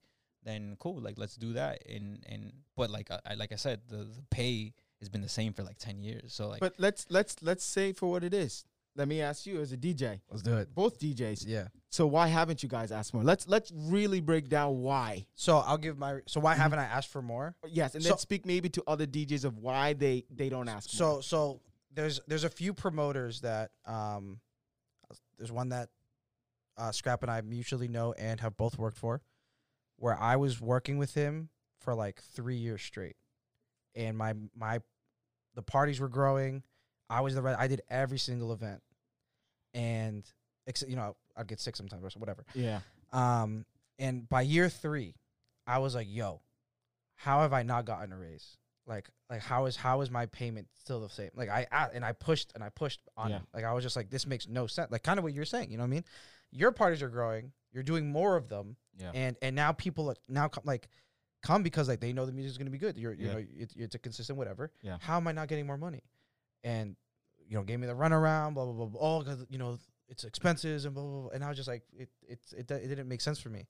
You know what I mean? Yeah. So I have pushed back, but generally speaking, it's not like I do that to everyone because you know I, I want to get my bookings. Like, like yeah. I, I take pride in my bookings. Yeah. You know what I mean? And so, but then at the same time, having conversations like this with Scrap, like, that's why I started, fuck, was it you? It might've been Scrap who was like, start throwing your own fucking parties. And that was like the birth of, of day one. And like when we started doing, your um, stuff. doing my own stuff with, uh, with Noel, like, and, and it was, and kind of uh, what I was just explaining before you walked in was I liked having that, you know, I have a night that's mine.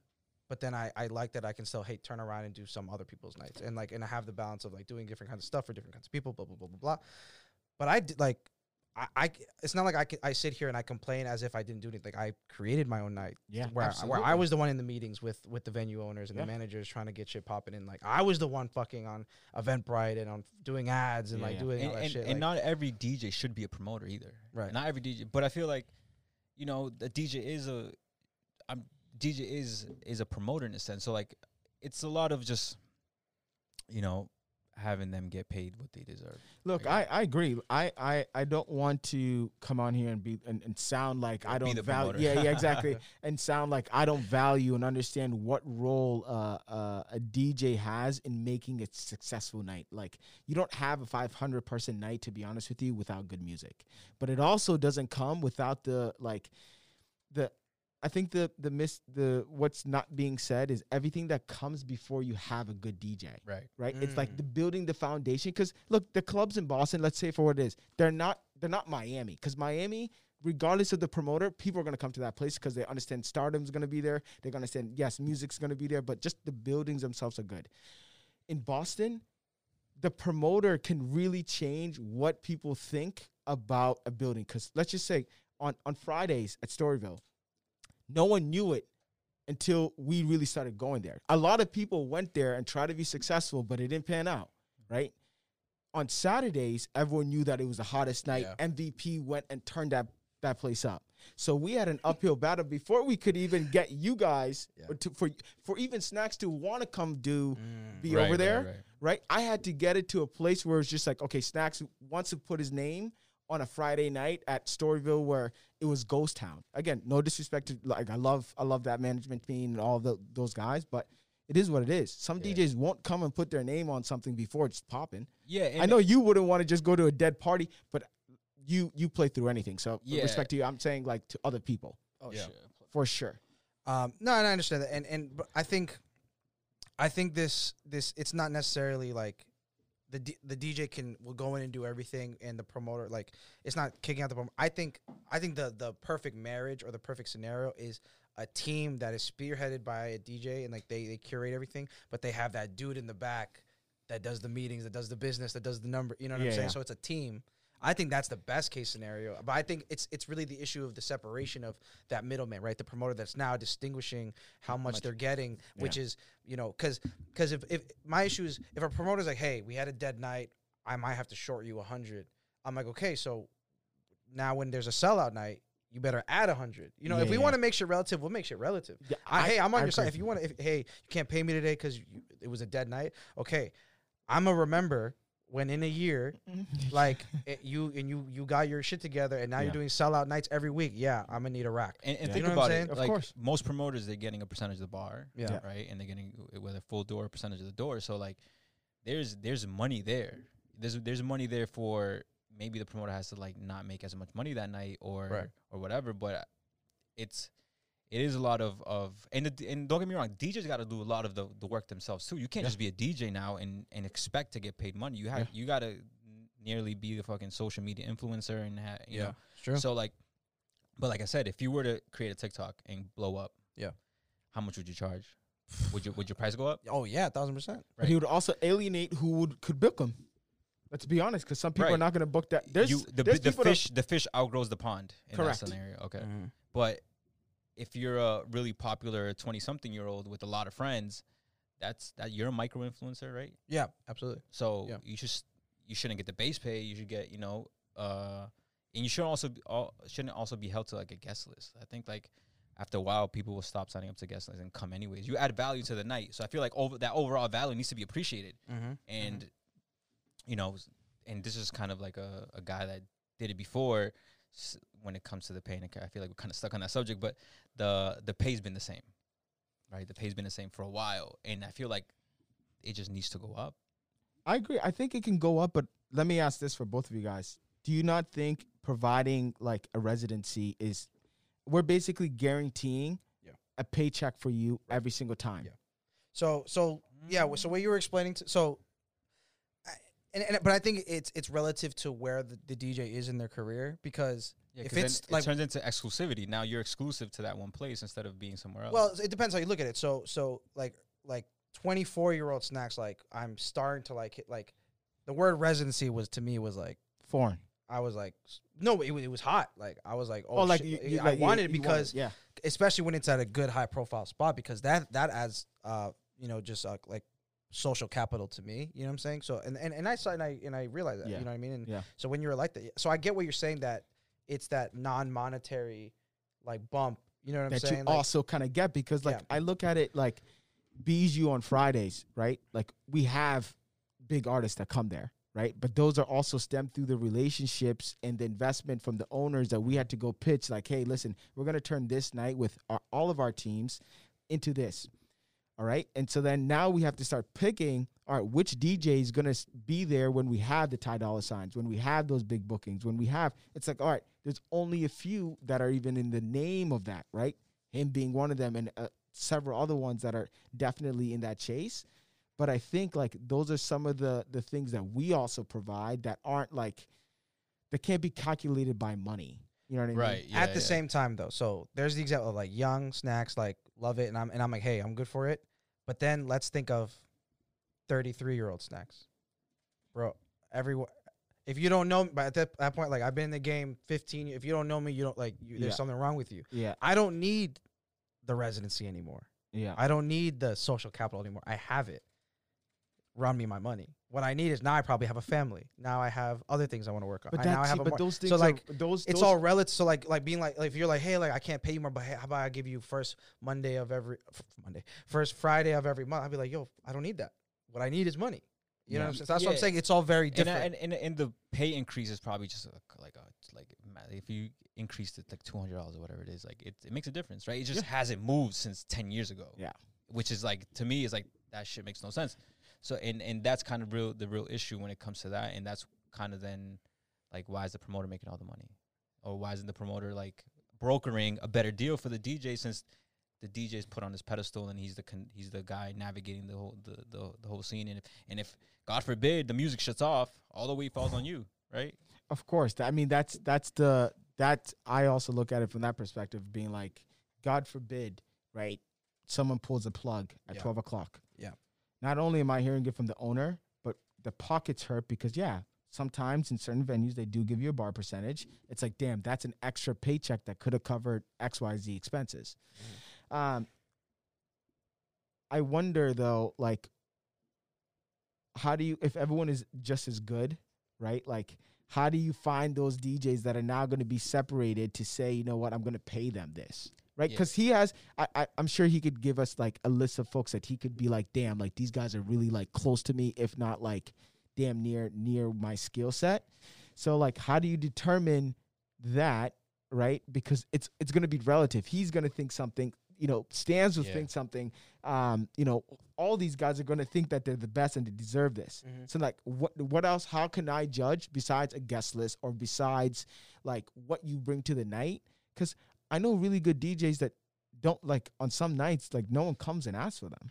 Right. And you're just like, and you look, right? At least I scan, I walk around and I, I, I know when people come up, like Snacks doesn't have to tell me when there's certain groups of girls that are there or certain guys that are there. I understand that they're coming for him. Why yeah, I'm like, yeah, I mean, yeah, well, yeah, yeah, and, and by the way, by the way, yeah, he's hype. I, I need to stop. I need to stop gassing. Yeah, we gotta stop gassing Snacks. Yeah, yeah, this, this, this, is my, this is my damn show, baby. Yeah, I know. This, I, we're, we're and, and, and, to, and to your point, I think like the evolution of a D J has, you know, over the years has changed with social media. I think being an influencer, some sort of influencer matters, right? Yeah. Um, you know, why do you pay D J Drama to go to your venues? Because it brings some type of clout and type of notoriety to this, you know, you paying mm-hmm. him, whatever it is. And I think that in a, on a, in a micro sense, you know, D Js themselves need to do that. You know, you got to be on social media platforms. You got to have some influence. You got to, you can't just be a D J anymore to be really be popping. You mm-hmm. have to, you got to have a podcast. You gotta, you gotta do everything. You gotta do everything, right? Yeah. So then, you I think, I think know you, the vibes. I think you take you take that into account when it comes to maybe seeing who's worth more. But it's tricky, right? If you know, yeah. guest list. I, I definitely see what you're saying, Ado. Like, yeah, yeah and, I, and I agree. It's a it, besides the guest list, how do you really judging that? Judge, you know right? what I mean? Mm. Yeah. This is the last thing I'll say about like just kind of pay thing. I think you guys are right that like certain venues need higher compensation, right? But there is there's venues I think now. Uh, already have it's like clout regardless of whatever D J that you bring. Mm-hmm. Like mm-hmm. I think Bijou, regardless on one night it is, the name Bijou already has like a stigma that damn, like right. I'm gonna come here regardless of you know any D J. Right, right. Same thing with you know I would say like a venue, venue Saturdays, right? That that's just a, a place that's it. I don't want to badmouth any other venues, but there's venues out, a little outside of just like the, the heart of Boston that like I would truthfully be like, yo, Snacks, if you're DJing here, like let's, I'll pay you more and and plus your guest list, because I understand like it's a, a harder pull to get them to go there. Right. Yeah. I like I, I see a world of that. I don't ever see someone being like a, established venues, because they promoters also know what, what leverage they have. Yeah. yeah. And I think the, the, the job of the D Js starts establishing their leverage. Yes. I, I want, you know what? I want D Js to come push back. So then I can also start understanding like what pushes one D J from this class to the other class. Yeah. Because I, I don't think promoters like promoters really understand, right? We can hear the music, you can hear their transition, but like I want to understand the art of it, and that's gonna wh- that's what's gonna push me to be like, all right, you know what? He deserves four hundred, he deserves eight hundred. Right.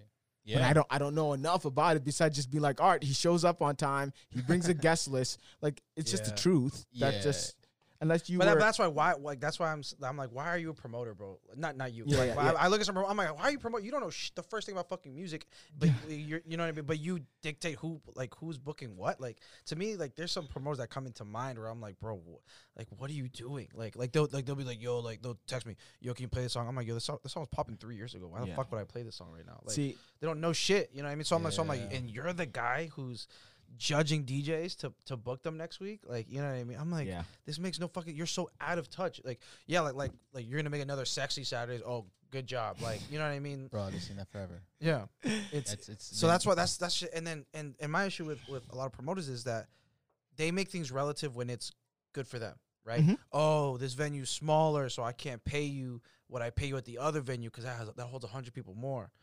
Okay, but when shit's so then when shit's sold out, then make my pay relative too. That, that's and, my issue and, with it. And that makes I mean that makes sense because like owning a management company, and when I when I toured and, and I dealt with uh, having these negotiations with promoters, you know the the offer sheet that you get as an artist, they that you know you get all the information, you get the venue capacity, how much tickets are gonna be sold, sold for, and right. then your management team can gauge of right. where to wh- what to charge, right? Right. I think that it's that's not applied in this scenario, but it maybe should, right? It maybe should right. that there's more more capacity. Right. The, yeah. the D J has to control more of a crowd because right. it is an art form and it is a science. Yeah, right. one hundred percent. Um. So maybe that'll be a, that's yeah. a way for. I wish yeah. I wish more promote. Uh, for me, I I knew what we were gonna do for a year, right? Regardless of how good our nights was, I was able to factor how many events I needed to do a month, even if there was a hit on an event, to basically understand this is the science to get to this number. Right, I thought about it exactly like that, uh, whereas I don't think I don't think a lot of people do because I don't. Right. I think people think this industry is just fun and games. Like, right. you know, it bring people out. They don't understand what really gets people out. All this stuff. Yeah. So, and a lot of guys are in it for the quick cash. They don't think yes. longevity. Yep. Yes, yep. you know what I mean. Yep. So that's who that's who I think we're we're talking about. Um, I also just don't think Boston is uh, like. We get squeezed from venue owners. We talked a little bit about it last time. So, like, of course, everyone's trying to hold their dollar. Right. Like, we're talking yeah. about one of the grimiest industries because everyone's trying to get to the top and make their dollar. And if they're not businessmen or businesswomen, you're not. They're gonna do everything they can because I was a promoter too. I worked for people and I I could see how much money was being made. Right, yeah. But I'm out here making fifty dollars. Right. Mm-hmm. Nah. Like so. Then when you get to the thing, you're at first you're like, damn, let me hold this. But then you realize, like, that that's not going to work long, like, for the long term. Right. right then you have yeah. to give everybody a little bit more money. Yeah. But that's just my thought process. I'll I'll never hold out on someone making more money. Someone asked me, I'd be like, all right, cool. Like, this is what I can judge on right now. If you can't do that, I think the industry is going to evolve for sure. Yeah. I, th- I hope so. Yeah, least. I hope so, too, because, I mean, yeah. Boston seems to be a little, like, behind in oh, and a lot of shit. Lot, a lot of shit. So hopefully it does. No, this catch is up. This is and you you walked in the perfect time. Um, but we have more to talk about. Ado, love you, love you, brother. Appreciate um, you having me coming on, man. I, I appreciate everything you do for this podcast and for me.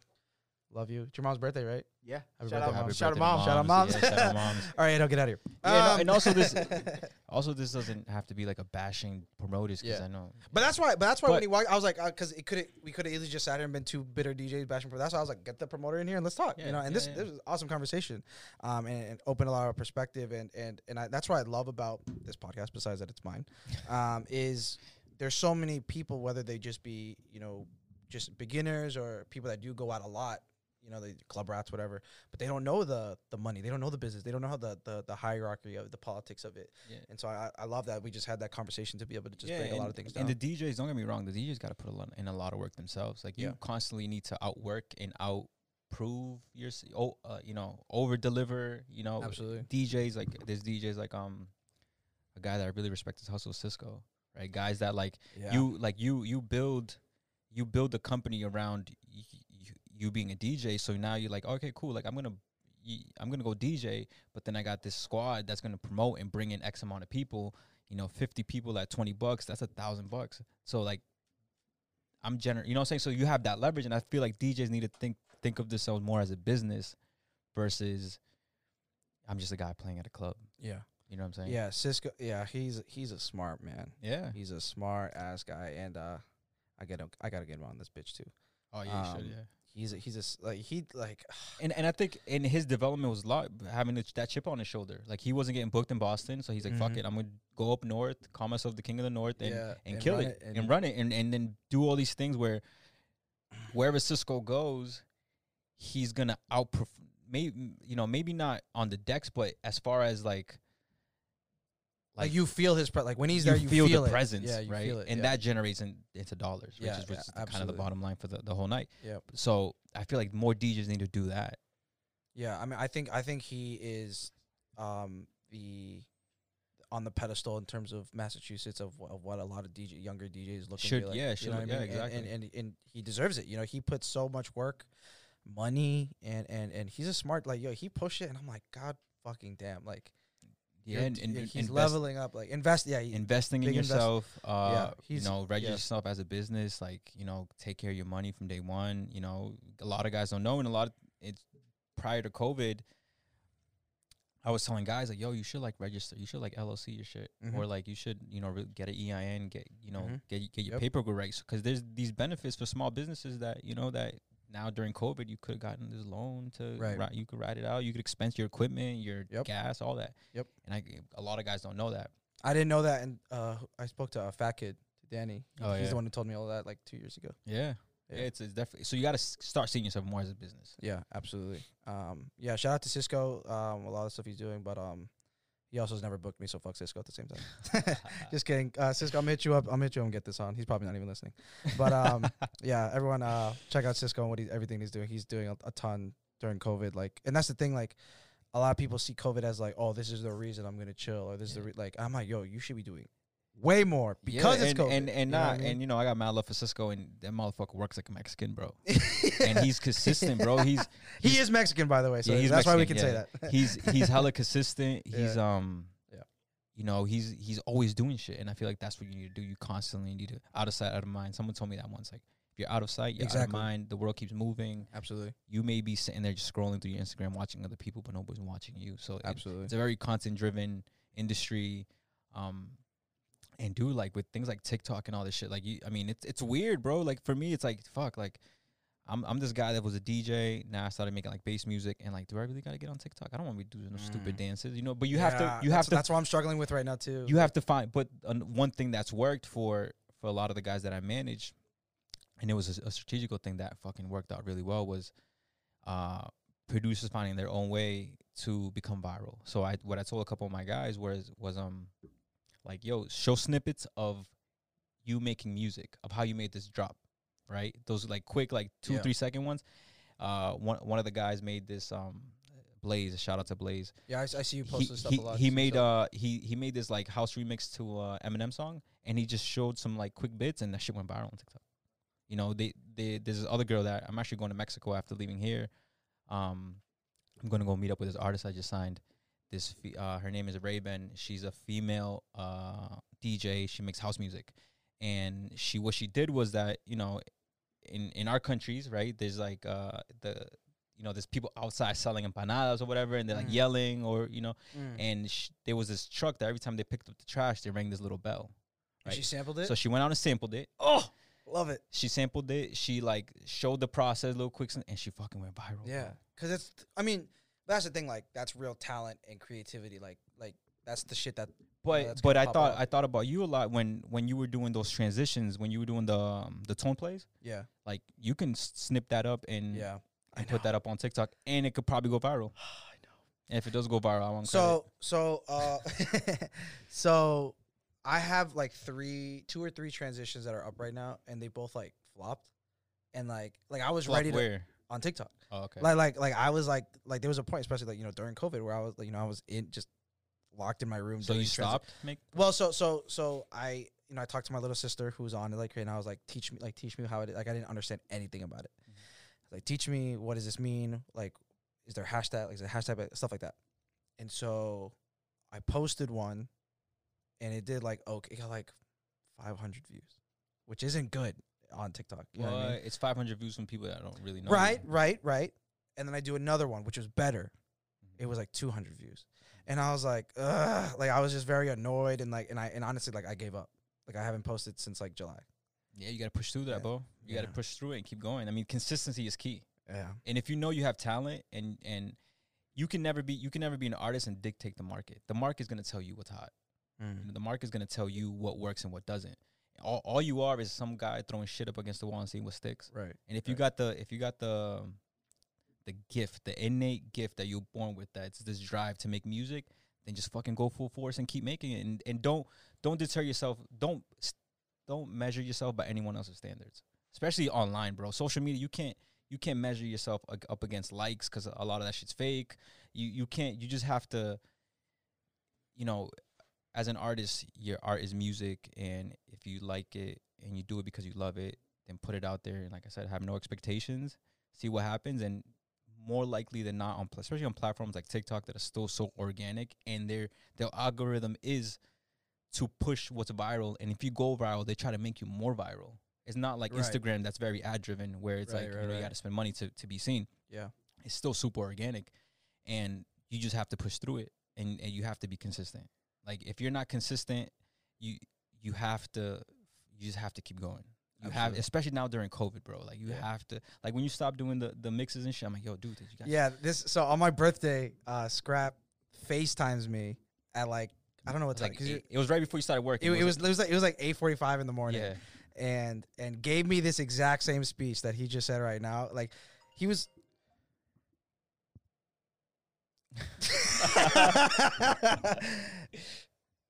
I'm not gonna say anything. That's like it's all good. uh, um. Uh. Fuck. Uh. Where was I? He gave me this exact same speech, and he was and. And he, I mean, you were big brother, you know, you're being a big brother. Like, you were like, yo, what the fuck is wrong with you? Like, it was what I needed to hear. Um, and you're, yeah, you're talking about consistency and content and everything. Cause yeah, I mean, I, I, I do a lot, you know, especially, you know, started doing the podcast, but then I dropped something else. Right. And, and so I, I, not that I give up easily, but like, if I find that if I spend more time on one thing that I know is going to grow well, I might just stop putting mm-hmm. time on another thing. And you're like, yo, what the fuck is wrong with you? Like, why are you? Like, yeah, why are you bro, not putting me? Because you're you're talented, dude. So like, when I see talent, not go to go to waste, yeah. but like, I hear you, mis I hear you. misguided, yeah. or just because I'm on the other side, right? Because I I manage these artists and I know what it takes to get these guys to tour and to like, if you really want to be known, uh, like nationwide and stuff like that, you want to play in all these in other states. There's there's a bar you need to hit, mm-hmm. and it and it's not. It's not as easy as like, oh, I just know how to D J, or right. I'm a good D J and people enjoy my music at a club. Like that's that was the bar years ago. Right now, it's it's you need to to be on all these platforms. You need a grind, bro, and it's a fucking grind. That's mm-hmm. that's like, you know, if if you want to if you want if you want to live off of this for the rest of your life, you have to work. You know, more hours than than you will work on a nine to five. Yeah, you, know, you got to put in the time, and um, and it, it you're competing. On social media made it so like the competition, bro, you're competing against millions of people, right? Just just in just in this country. So mm-hmm. it takes a lot of work. And when I see when I see guys like and, and I don't really like this, this you know, I have a lot of D J friends, but there's you know, there's not a lot of guys that I, I really kinda like push. And you're one of them that that yeah. like if, if Dude, I, that getting that call from you like on my birthday, like you like low key roasted me, but it was like what I needed to hear. And I like we I left that call and I was like, damn, like that's why I did. And since then, like like I was expecting like starting a weekly mix that I'm putting out every like gonna put out weekly mixes now of just like just showing yeah. my talent and my vibe or whatever. And like that's all like and I've like like I'm working on an artist with a like a graphic artist to do the artwork for it, that we're, you know, we're gonna, it's gonna be custom every week, blah, blah, blah, blah. Like we're put, like I'm putting time and money behind it now. And uh, it was all because of like the conversation we Word. had. Yeah, I'm glad. And, and there's a lot of just marketing and a lot of behind the scenes things that, that take to make, you know, that, you know, there's a lot of more that takes to make an artist, you know, grow and, and mm-hmm. a lot of like, um, Uh, I'm, I'm like huge on Facebook on ads, bro. Like, yeah. I've made so much money off of ads and been able to target so many people via ads. That and it's something that I learned on YouTube. I learned it on YouTube, and you know, there's there's nothing better than you being able to target the Snacks fans and be, you know, and not not necessarily put up a post on I G and hit that promote button, but have the data where you create an audience in in in uh, Facebook ads manager that this is the audience, and you know exactly where they're from, what their age is. From, you know, these are the people that like, that clicked on Snacks's Twitch live stream, right? So then you have this group of people that you can be like, all right, cool, I just started a, a mix series. So you can target these people, and and your spend is going to be way cheaper because it's, it's actually targeted. You're not telling Instagram to guess. Right. You're, you're, um, you're giving the information, and that's just a lot of things that, that I feel like D Js should learn. Because if not, then you got to pay a marketing agency to do that. Yeah. Right? And that's what it takes to grow. And, and get out of the city and play out of state and do all these things. Um, and I feel like a lot of guys don't know that. And, and, and I'm a guy that I feel like I learned it, and I, lo I want the world to know. Like if, and so it's funny because everyone that I meet, I'm like, yo, that, that I respect. I'm like, yo, you, are you like, are you running any ads for your shit? No, like you should, bro. Like I got you. I'll show you how. Like, and I'm, I'm never really, I'm not selfish with my information. I, I'm, I'm a giver, bro, in that sense. And especially when it comes with guys with talent, bro, I, like, Like I said, when I met you, I was like, yo, this kid's gonna gonna do some shit, and, and I want you to do some shit because I was able to do that shit and get out and, and really live off of music. I've been living off of music for twelve years now. I'm thirty-two, right? And, mm. and twelve, thirteen years just based on music. And all my income is music-driven, and I don't even D J. Yeah. Do you miss DJing? I know, like, you were like, yeah, I got tired of it. And um, I, I still love it. It's still a passion. I do miss it. Um...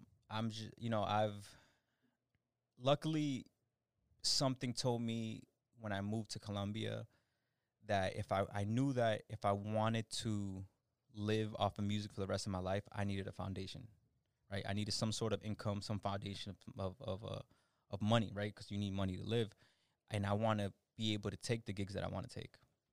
I want to be able to, to not have to go play a gig because I need money.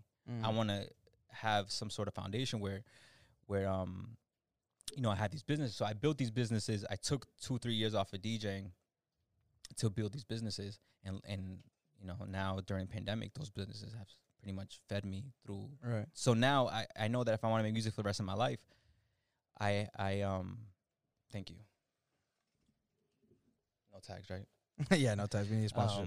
Um, I knew that I I don't want to work a nine to five because I'm I haven't worked a nine to five in years, and, mm. and I know that I needed some sort of income. So I think now this year actually I was putting about putting out a bunch of music at the beginning of the year, yep. getting ready to tour, and then COVID happened. Mm. Uh, but I do miss it. I do miss it, and it, it's something playing and having fans and playing shows. It's it's it's a high that it's a feeling that's dope, and it's and yeah, it's better when it. yeah you can't describe it, and it's it, it's a it's a good feeling when people know you and they like you. And you get to travel. I love traveling, bro. So getting to travel and getting paid to travel and and, and just playing, doing your your passion for uh, for like as a as a hobby for the rest of your life, and and getting you know getting paid for it. It's, dope. It's a dream, yeah. Yeah, it's a dream. So now being on the management side of things, how much time are you putting till produ producing still? Are, is it fifty fifty, or are you definitely um, prioritizing one? What is it? Prioritizing one? Yeah, I, so I have a team. I have managers. I have like employees that work and in on in the label and on the management team, um, management company. Um, I do spend a lot of time on that, and I I still produce. Produce is kind of like my uh, producing is kind of like just my. I have fun, you know. There's no rules when it comes to bass music. That's a beauty. There's yeah. There's you know the there's no rules. I've made songs in four hours that've gone viral yeah. in, in on their platforms. And then I've spent a week on a song and it flops. Yeah, yeah. So it's and it's very much um, it's your art. Just do what you feel. Don't don't care about what anyone else thinks. Just do it for you. And and uh, and so it's like it's liberating, bro. It's it's and it's something that that I want to be proud of when I'm like eighty. And I could go back and listen to my own shit and know that I was self taught and know that like I did all these things and and it's it's like Yeah, it's it's like yeah. my own little like gallery. If you're into guys, if you're into bass music at all, like heavy shit, like yo, you and you haven't listened to Scraps, like, like I'm not saying this because he's my friend and that he's like he has some really really dope shit, and it's crazy because like when we would go around, like when you were here a lot, like we, like we would run into people or like my own friends would be like, yo, like I'm a fan of you, I can't believe, and I'd be like, yo, what the fuck? Like, that's, that still trips me out. So I don't know. It's, it's yeah, like, like like I'll have like friends who are like are like fanboying over you, really? And I'm like, what the fuck? And I like that they'd be like, yo, like I listen, like how did you make this? And I'm just like, what the fuck? Yeah. So no, so everyone like definitely check out his stuff. He has insane insane music. Like I just don't. I've been in sessions with you, like I've been to your studio or like been in studios with you, and like you'll just open shit up, and I'm just and you just start playing, and I'm like, how? Like the sound design is like insane, and like, how much shit do you have in the vault right now? If you, if you could put a number on it, uh, a lot of just things that I should have released that I just never did. I have a lot of. You show um, me mad like completely finished shit, and you're like, yeah, I don't know what to do with this, and I'm like, bro, yeah, it, just, it's just it's, it it's part of being an artist. You you're your own biggest critic, right? Um, I have a lot of edits for like sets. Uh, to make myself sound different mm-hmm, mm-hmm. than everyone else. Uh, the E D M-based music industry is very much on, like, how your set was. You know, you have an hour to play. An hour. And yeah, it's usually never really over an hour. Maybe if you're a headliner, you get, like, two hours. Yep. Um, so it's very curated towards, like, specifically, like, where you're going to play, like, geographically. Like, if you're, if you're like, uh, playing the East Coast, you, you may want to play more East Coast hip-hop in yep. your set to make these edits or blends. Um, yep.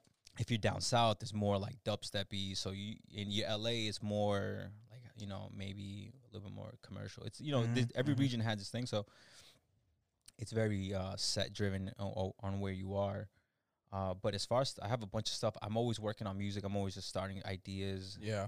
Uh, that I got to really work on hard on finishing. But, I, you know, yeah. I, you know I, I got a lot going on as far as, like, running everything else. But music is, like, my escape. And that's something I'm going to do till I die. Mm-hmm. Like, uh, God, you know, until my ears keep working and uh, hopefully I don't lose my hearing early, um, I'm going to be doing this shit. And you're going to be hearing my shit. And, you're gonna, and, and it's bass music. It started off, I started off as a Latin D J. I caught the fucking bass E D M bug. And I'm kind of, like, transitioning to other shit now. Like, I mm-hmm. just I'm forever evolving and just making music. I love it. Yeah, so I'm gonna make music for the rest of my life. Yeah, every sure. time you drop some shit, I'm like always super excited to hear. Like it's always right. it's always fire. I still love uh the whipped cream.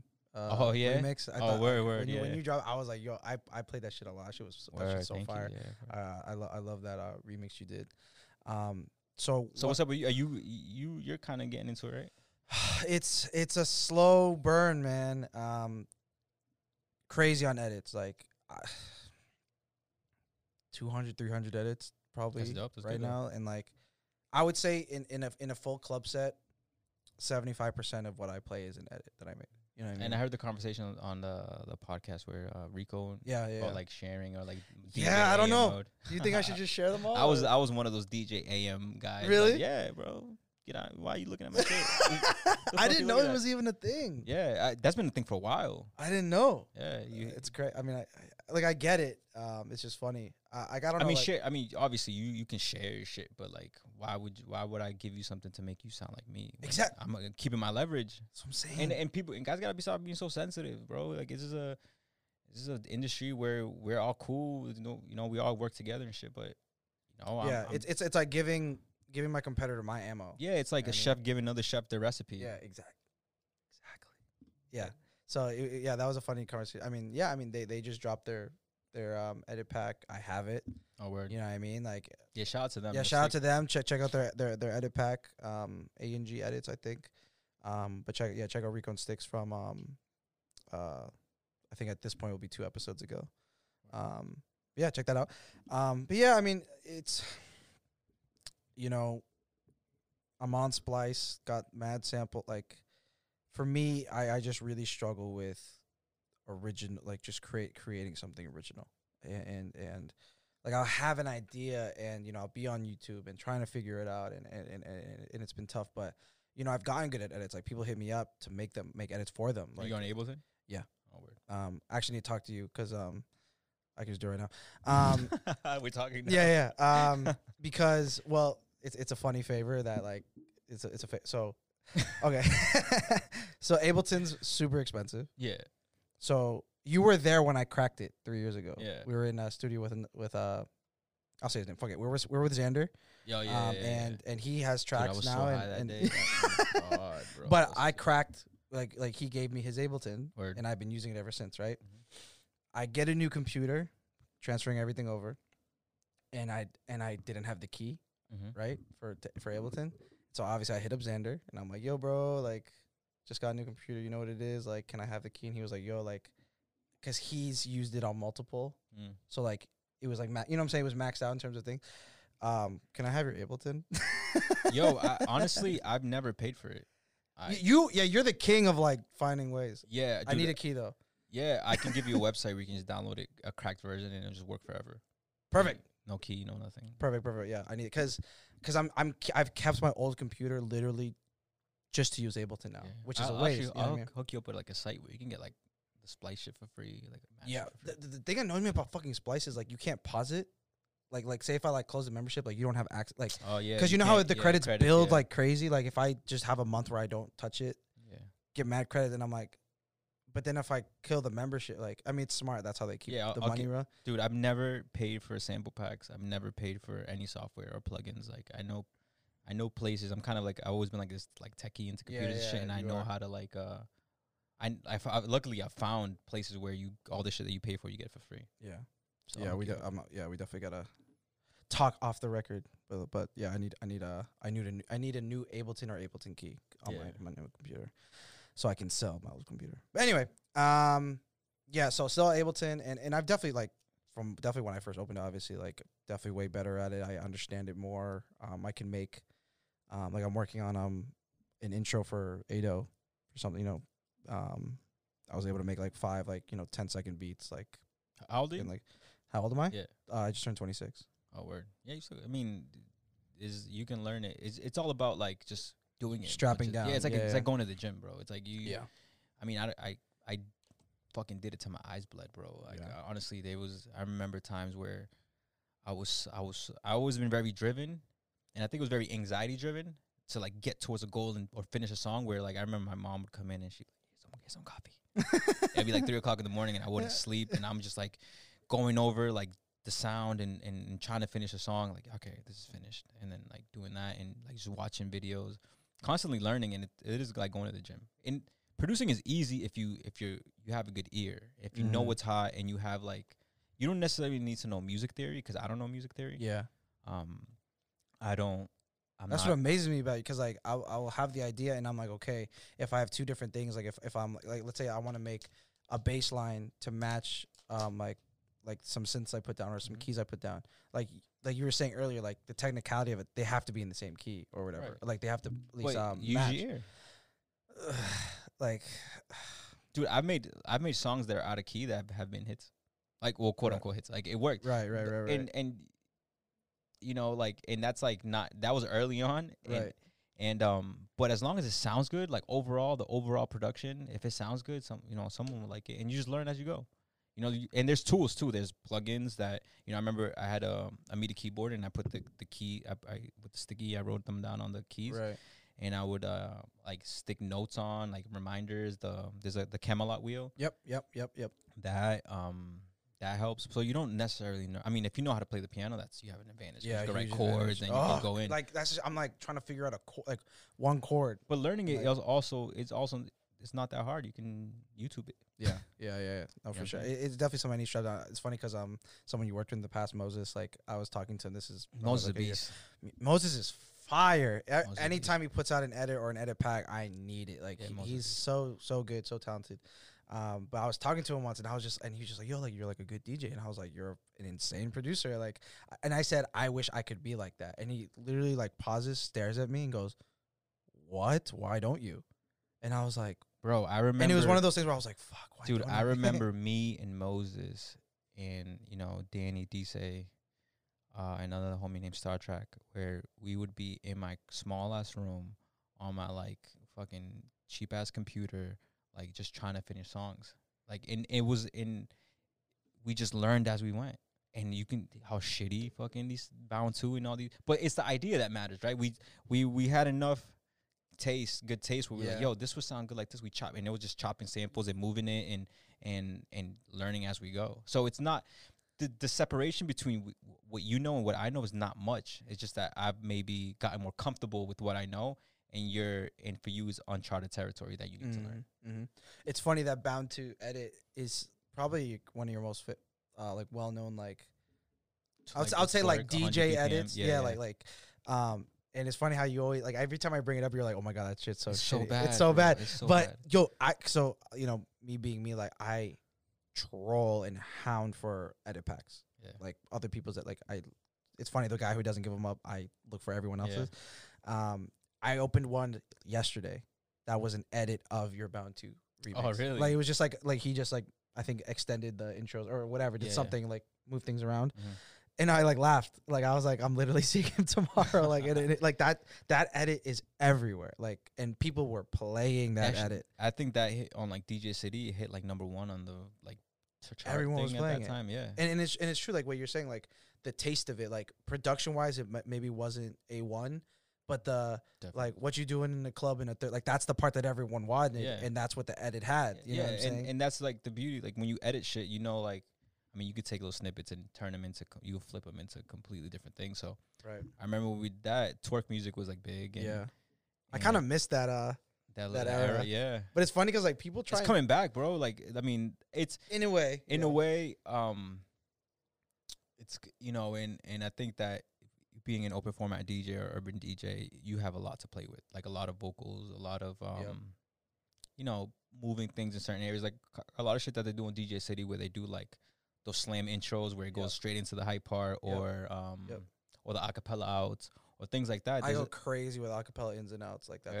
But I so feel like anyone can have that, but not anyone knows when to play it or how to play it or or you know the guys that are doing those things are are creative and they you know they're making tools for D Js and I feel like the creators of that are are are creating you know tools for other guys and I feel like if you if you have that you know kind of that gift you shouldn't.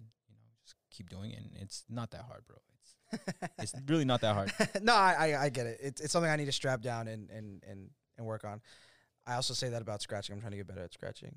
Um, yeah I'm not that I'm I'm okay I, I, I respect to like other guys that kill it bro this, yeah this so like when I had Sticks like I've I've been hitting oh, I'm, trying, I'm trying I'm trying to get uh, sessions with Sticks and like I'm like yo make me make me good like so I it's, think I'm I think I'm gonna see him on Wednesday I think and um, that's a, that's another muscle that's like teaching your hands how yeah. to like muscle memory. So, so I can do it on my right. It's my left that like it's.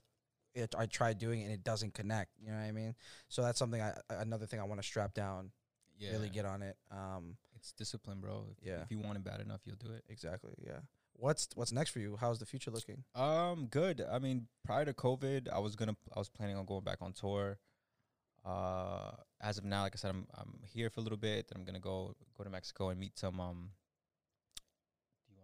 Oh, sorry. I thought she I thought she was waving at me. I'm oh, sorry. Um, I'm gonna go there and and uh, meet with these artists and just expanding. I mean, I, I'm I'm quiet on social media. Yeah. Uh, I try not to like consume too much from other people's th- other people's what they're doing. Uh, I try to like just create and like uh, create and post instead of like being um being influenced by like what uh, someone else is doing. It, I, I was becoming very affected by that uh, a few years ago where I was, like, judging myself based on other, what other people were doing. And I was like, you know what? Like, I'm just going to get off of social media and just work on creating shit that I can put out to the world. Yeah. yeah. Yo, a- Ado's on one today. Yeah. um, now, besides that, bro, just, I mean, I'm glad I'm, he- I, you, I'm here. I'm, Any any D Js that are listening that you, you need any help with anything, hit me up. Uh, if you need help, like just guidance or figuring your shit out during COVID, let me know. I mean, that's kind of what I do. And on a day, I know I consult yeah. with guys and just help them out. Where can they find you? Where can they hit you up? Uh, you can hit me up on Instagram at Scrap. It's S C R V P. Uh, A's upside down V. Mm-hmm. Um, hit me up there. I'm responsive. I, I mean, I, I post every once in a while, but. I'm just like behind the scenes working, bro. Like yeah. I'm writing a book. What? Yeah, yeah. I forgot to mention that. You earlier. See this, dude? Did it, yeah. You see?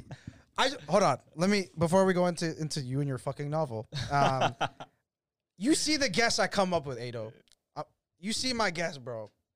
I get good guests. The content is crazy. Get me a sponsor. Everyone like and review. Share this bitch right now. I look at Scrap is writing a book. Yeah, I think I think uh, uh, a future goal. One of my goals when I first started producing, wanted producing, I was like, I wanted to win a Grammy, and that's still kind of a goal down the line. But I want to um, write a book. I'm trying to like get a bestseller somehow, and based on my experience, it's very personal. Is, is it a um, like is it a novel or is it like a? No, it's it's gonna be like a like a short book. I mean, I'm writing it. I'm working on it. Um, on the stories, it's very much just kind of what I went through. The book is gonna be called Hi, I'm Scrap, but like Hi is spelled H I H A I, which stands for Health, Awareness, and Independence, and that is is um kind of what I felt like was like the what I what helped me get to the point where I am now was becoming healthy, uh, being aware of who I am, my what's going on with me and my surroundings, and then independence is building up my own so I can stand on my own two feet and not have to depend on anyone else. So it's it's my it's my journey. That I feel like other artists can take this, whether you're a D J or any type of artist, you can use these tools, kind of this like formula or just like this basis off of how y you can see your career and, you know, kind of like develop and help it, help it, help it, help it, help you. Yeah, that sounds fucking amazing. Is there like a timeline on that right now, or you're just in the early stages? I'm learning how to write a book. I don't, you know what I'm saying? Yeah, I'm yeah. trying to figure that shit out. Um, yeah, yeah. You know, just writing stories, uh, ideas down, you know, kind of going back and, you know, a lot of scenarios that I've had, kind of like what I spoke about, the industry stuff. Um, and no, nah, I mean, time frame, I'm not sure, but yeah. it's in the works. But when it gets there, it gets there. And yeah. You have obviously the support from all of us. Word, yeah, uh, appreciate it. You see my guests, yo? Like, I, I'm not, I'm not getting Joe Schmo from around the way. You know what I'm saying? Accomplished people. Share this shit. Come on, people. Yeah, let's go. Let me get a sponsor and in this bitch. Get your shit on YouTube. Yeah, we're working on that. We're going to get visuals, uh, more visuals than we have. Shout out, Phil. We got the uh, highlights that we post on Instagram. Follow us on Instagram, please. Um, we're going to start yeah, moving this shit onto YouTube eventually. Um, yeah, yo. You know, we have an audience. You know, we are, you know, we hit that one K-er. You know what I'm saying? Get me to five. Word. Um, and we're going to keep it moving. This was amazing. Yeah, um, thank you for having This me, was... Bro. The conversations were amazing. Um, I appreciate it. It's always good to see you just as a Likewise, homie. Man. Likewise. Um, and, uh, yeah, I mean... I I, I want to say that you flew here for this podcast. I know you're here for family and business and uh, everything. But it was I wanted uh, to be on. No, yeah, I know we were we gonna do this on Zoom. Virtually. I was like, nah, yeah. we can't do this on. Yeah, Zoom. yeah, and, and and this this came out awesome. I'm super happy with this. Um, super happy for you and everything that you're doing. Appreciate you it. You continue man. to inspire me, and and every time we talk, you know, I'm like, fuck, like I need to do more. Yeah, like man, I'm just listening. I'm just saying, I'm like, I'm a piece of shit. Like I nah, need to do more. bro. You're, yo, and whoever's listening, I believe that Snacks can. He, if you know, and I don't want to say like, oh, he's the best D J, but he could potentially be the top best D J in the city if you get your shit together. Thank you. Yeah. I'm working on it. Hey, that's what I need to hear, and yeah. that's the shit I want. That's the shit I need to hear, and I appreciate that. Um, sure. And, and I'm working on it. I'm gonna do, you know, like I said, with scratching and producing. Like I want to do more to yeah. get to the next level, and, and and you know, I'm you know we're our, always our own worst critics, best For critics, sure. worst critics. Worst um, critics, yeah. You know what I mean? So. Always the grind. Um, huge inspiration as always to me. To I hope the listeners, I hope they all hit right, you I appreciate up. Appreciate it, yeah. Um, and good luck with everything that you're doing. Um, you, anything else you want to shout out or, or mention? Are you uh, are you gonna fly a plane? Like I don't know. Like are you a pilot now? Are you gonna? Nah, but like, if it's uh, gonna be. So, are you a dad? Like I don't. Like, nah, I don't nah, know. No like, kids yet. No. Um, nah, just um, for any artists, any D Js, treat your craft like an art. Treat your gift like an art. And just grind and, and, and do it for the right reasons, then it'll work out. I guarantee it'll work out if you do it for the right reasons and you just fucking grind. Absolutely. And you surround yourself with the right people and, and, and seek guidance and all that shit. It'll it'll work out for sure. No matter what industry you're in, as long as art, treat your shit like art. Don't and don't let anyone don't let anyone step on your art. Don't let anyone judge your art for you. It's like do you and and fucking just grind and and live your dreams. Wise words. Everybody follow Scrap. S C R V P um, everywhere. Stay tuned for that Bajo Mundo party. Yo, party Bajo Mundo, under, underground warehouse party. It's going to be popping. I'll throw a party and then fly out. and not Exactly, not deal with it. Yeah. uh, as always, um, follow us on Instagram at But I Know The D J. Um, follow Dope Entertainment Official on Instagram. Follow me, your beautiful host, uh, at Gimme Snacks. Share the fucking podcast. Yes. Like the fucking podcast. If you're on Apple Music, or Apple Podcast, whatever, write a review. Even if it's, like, you can just talk a bunch of shit. Just give me like five stars or whatever. Talk shit. Like if promoters, promoters, you're mad. Talk shit about me. And, yeah, yeah. And if, if, if you, if you, those comments. If you disagree with anything anyone said, just kind of write a comment about like just get the engagement up. People, come on. Send this to your ex. Be like, yo, you can learn some shit from these people. Like, come on, guys. Let's let's let's build this shit, yo. Let's get this popping. Let me get a sponsor, man. Come on. Thank you so much for listening to episode ten. This was an amazing time, amazing guest, uh, and more to come. I got guests, yo. My guests, high quality, high, high quality content. But hit us up. Damn, Snacks needs a. We gotta stop telling him how shitty he is from now. He, he, he, I, I, I, my my head, we, right? I, we we gassed you up for all of twenty twenty-one, bro. No, no, no. That's it. I'm lonely, guys. I'm lonely. um, but uh, thank you so much for listening. Um, and we'll see you next time. Snacks out, scrap out, holla at us.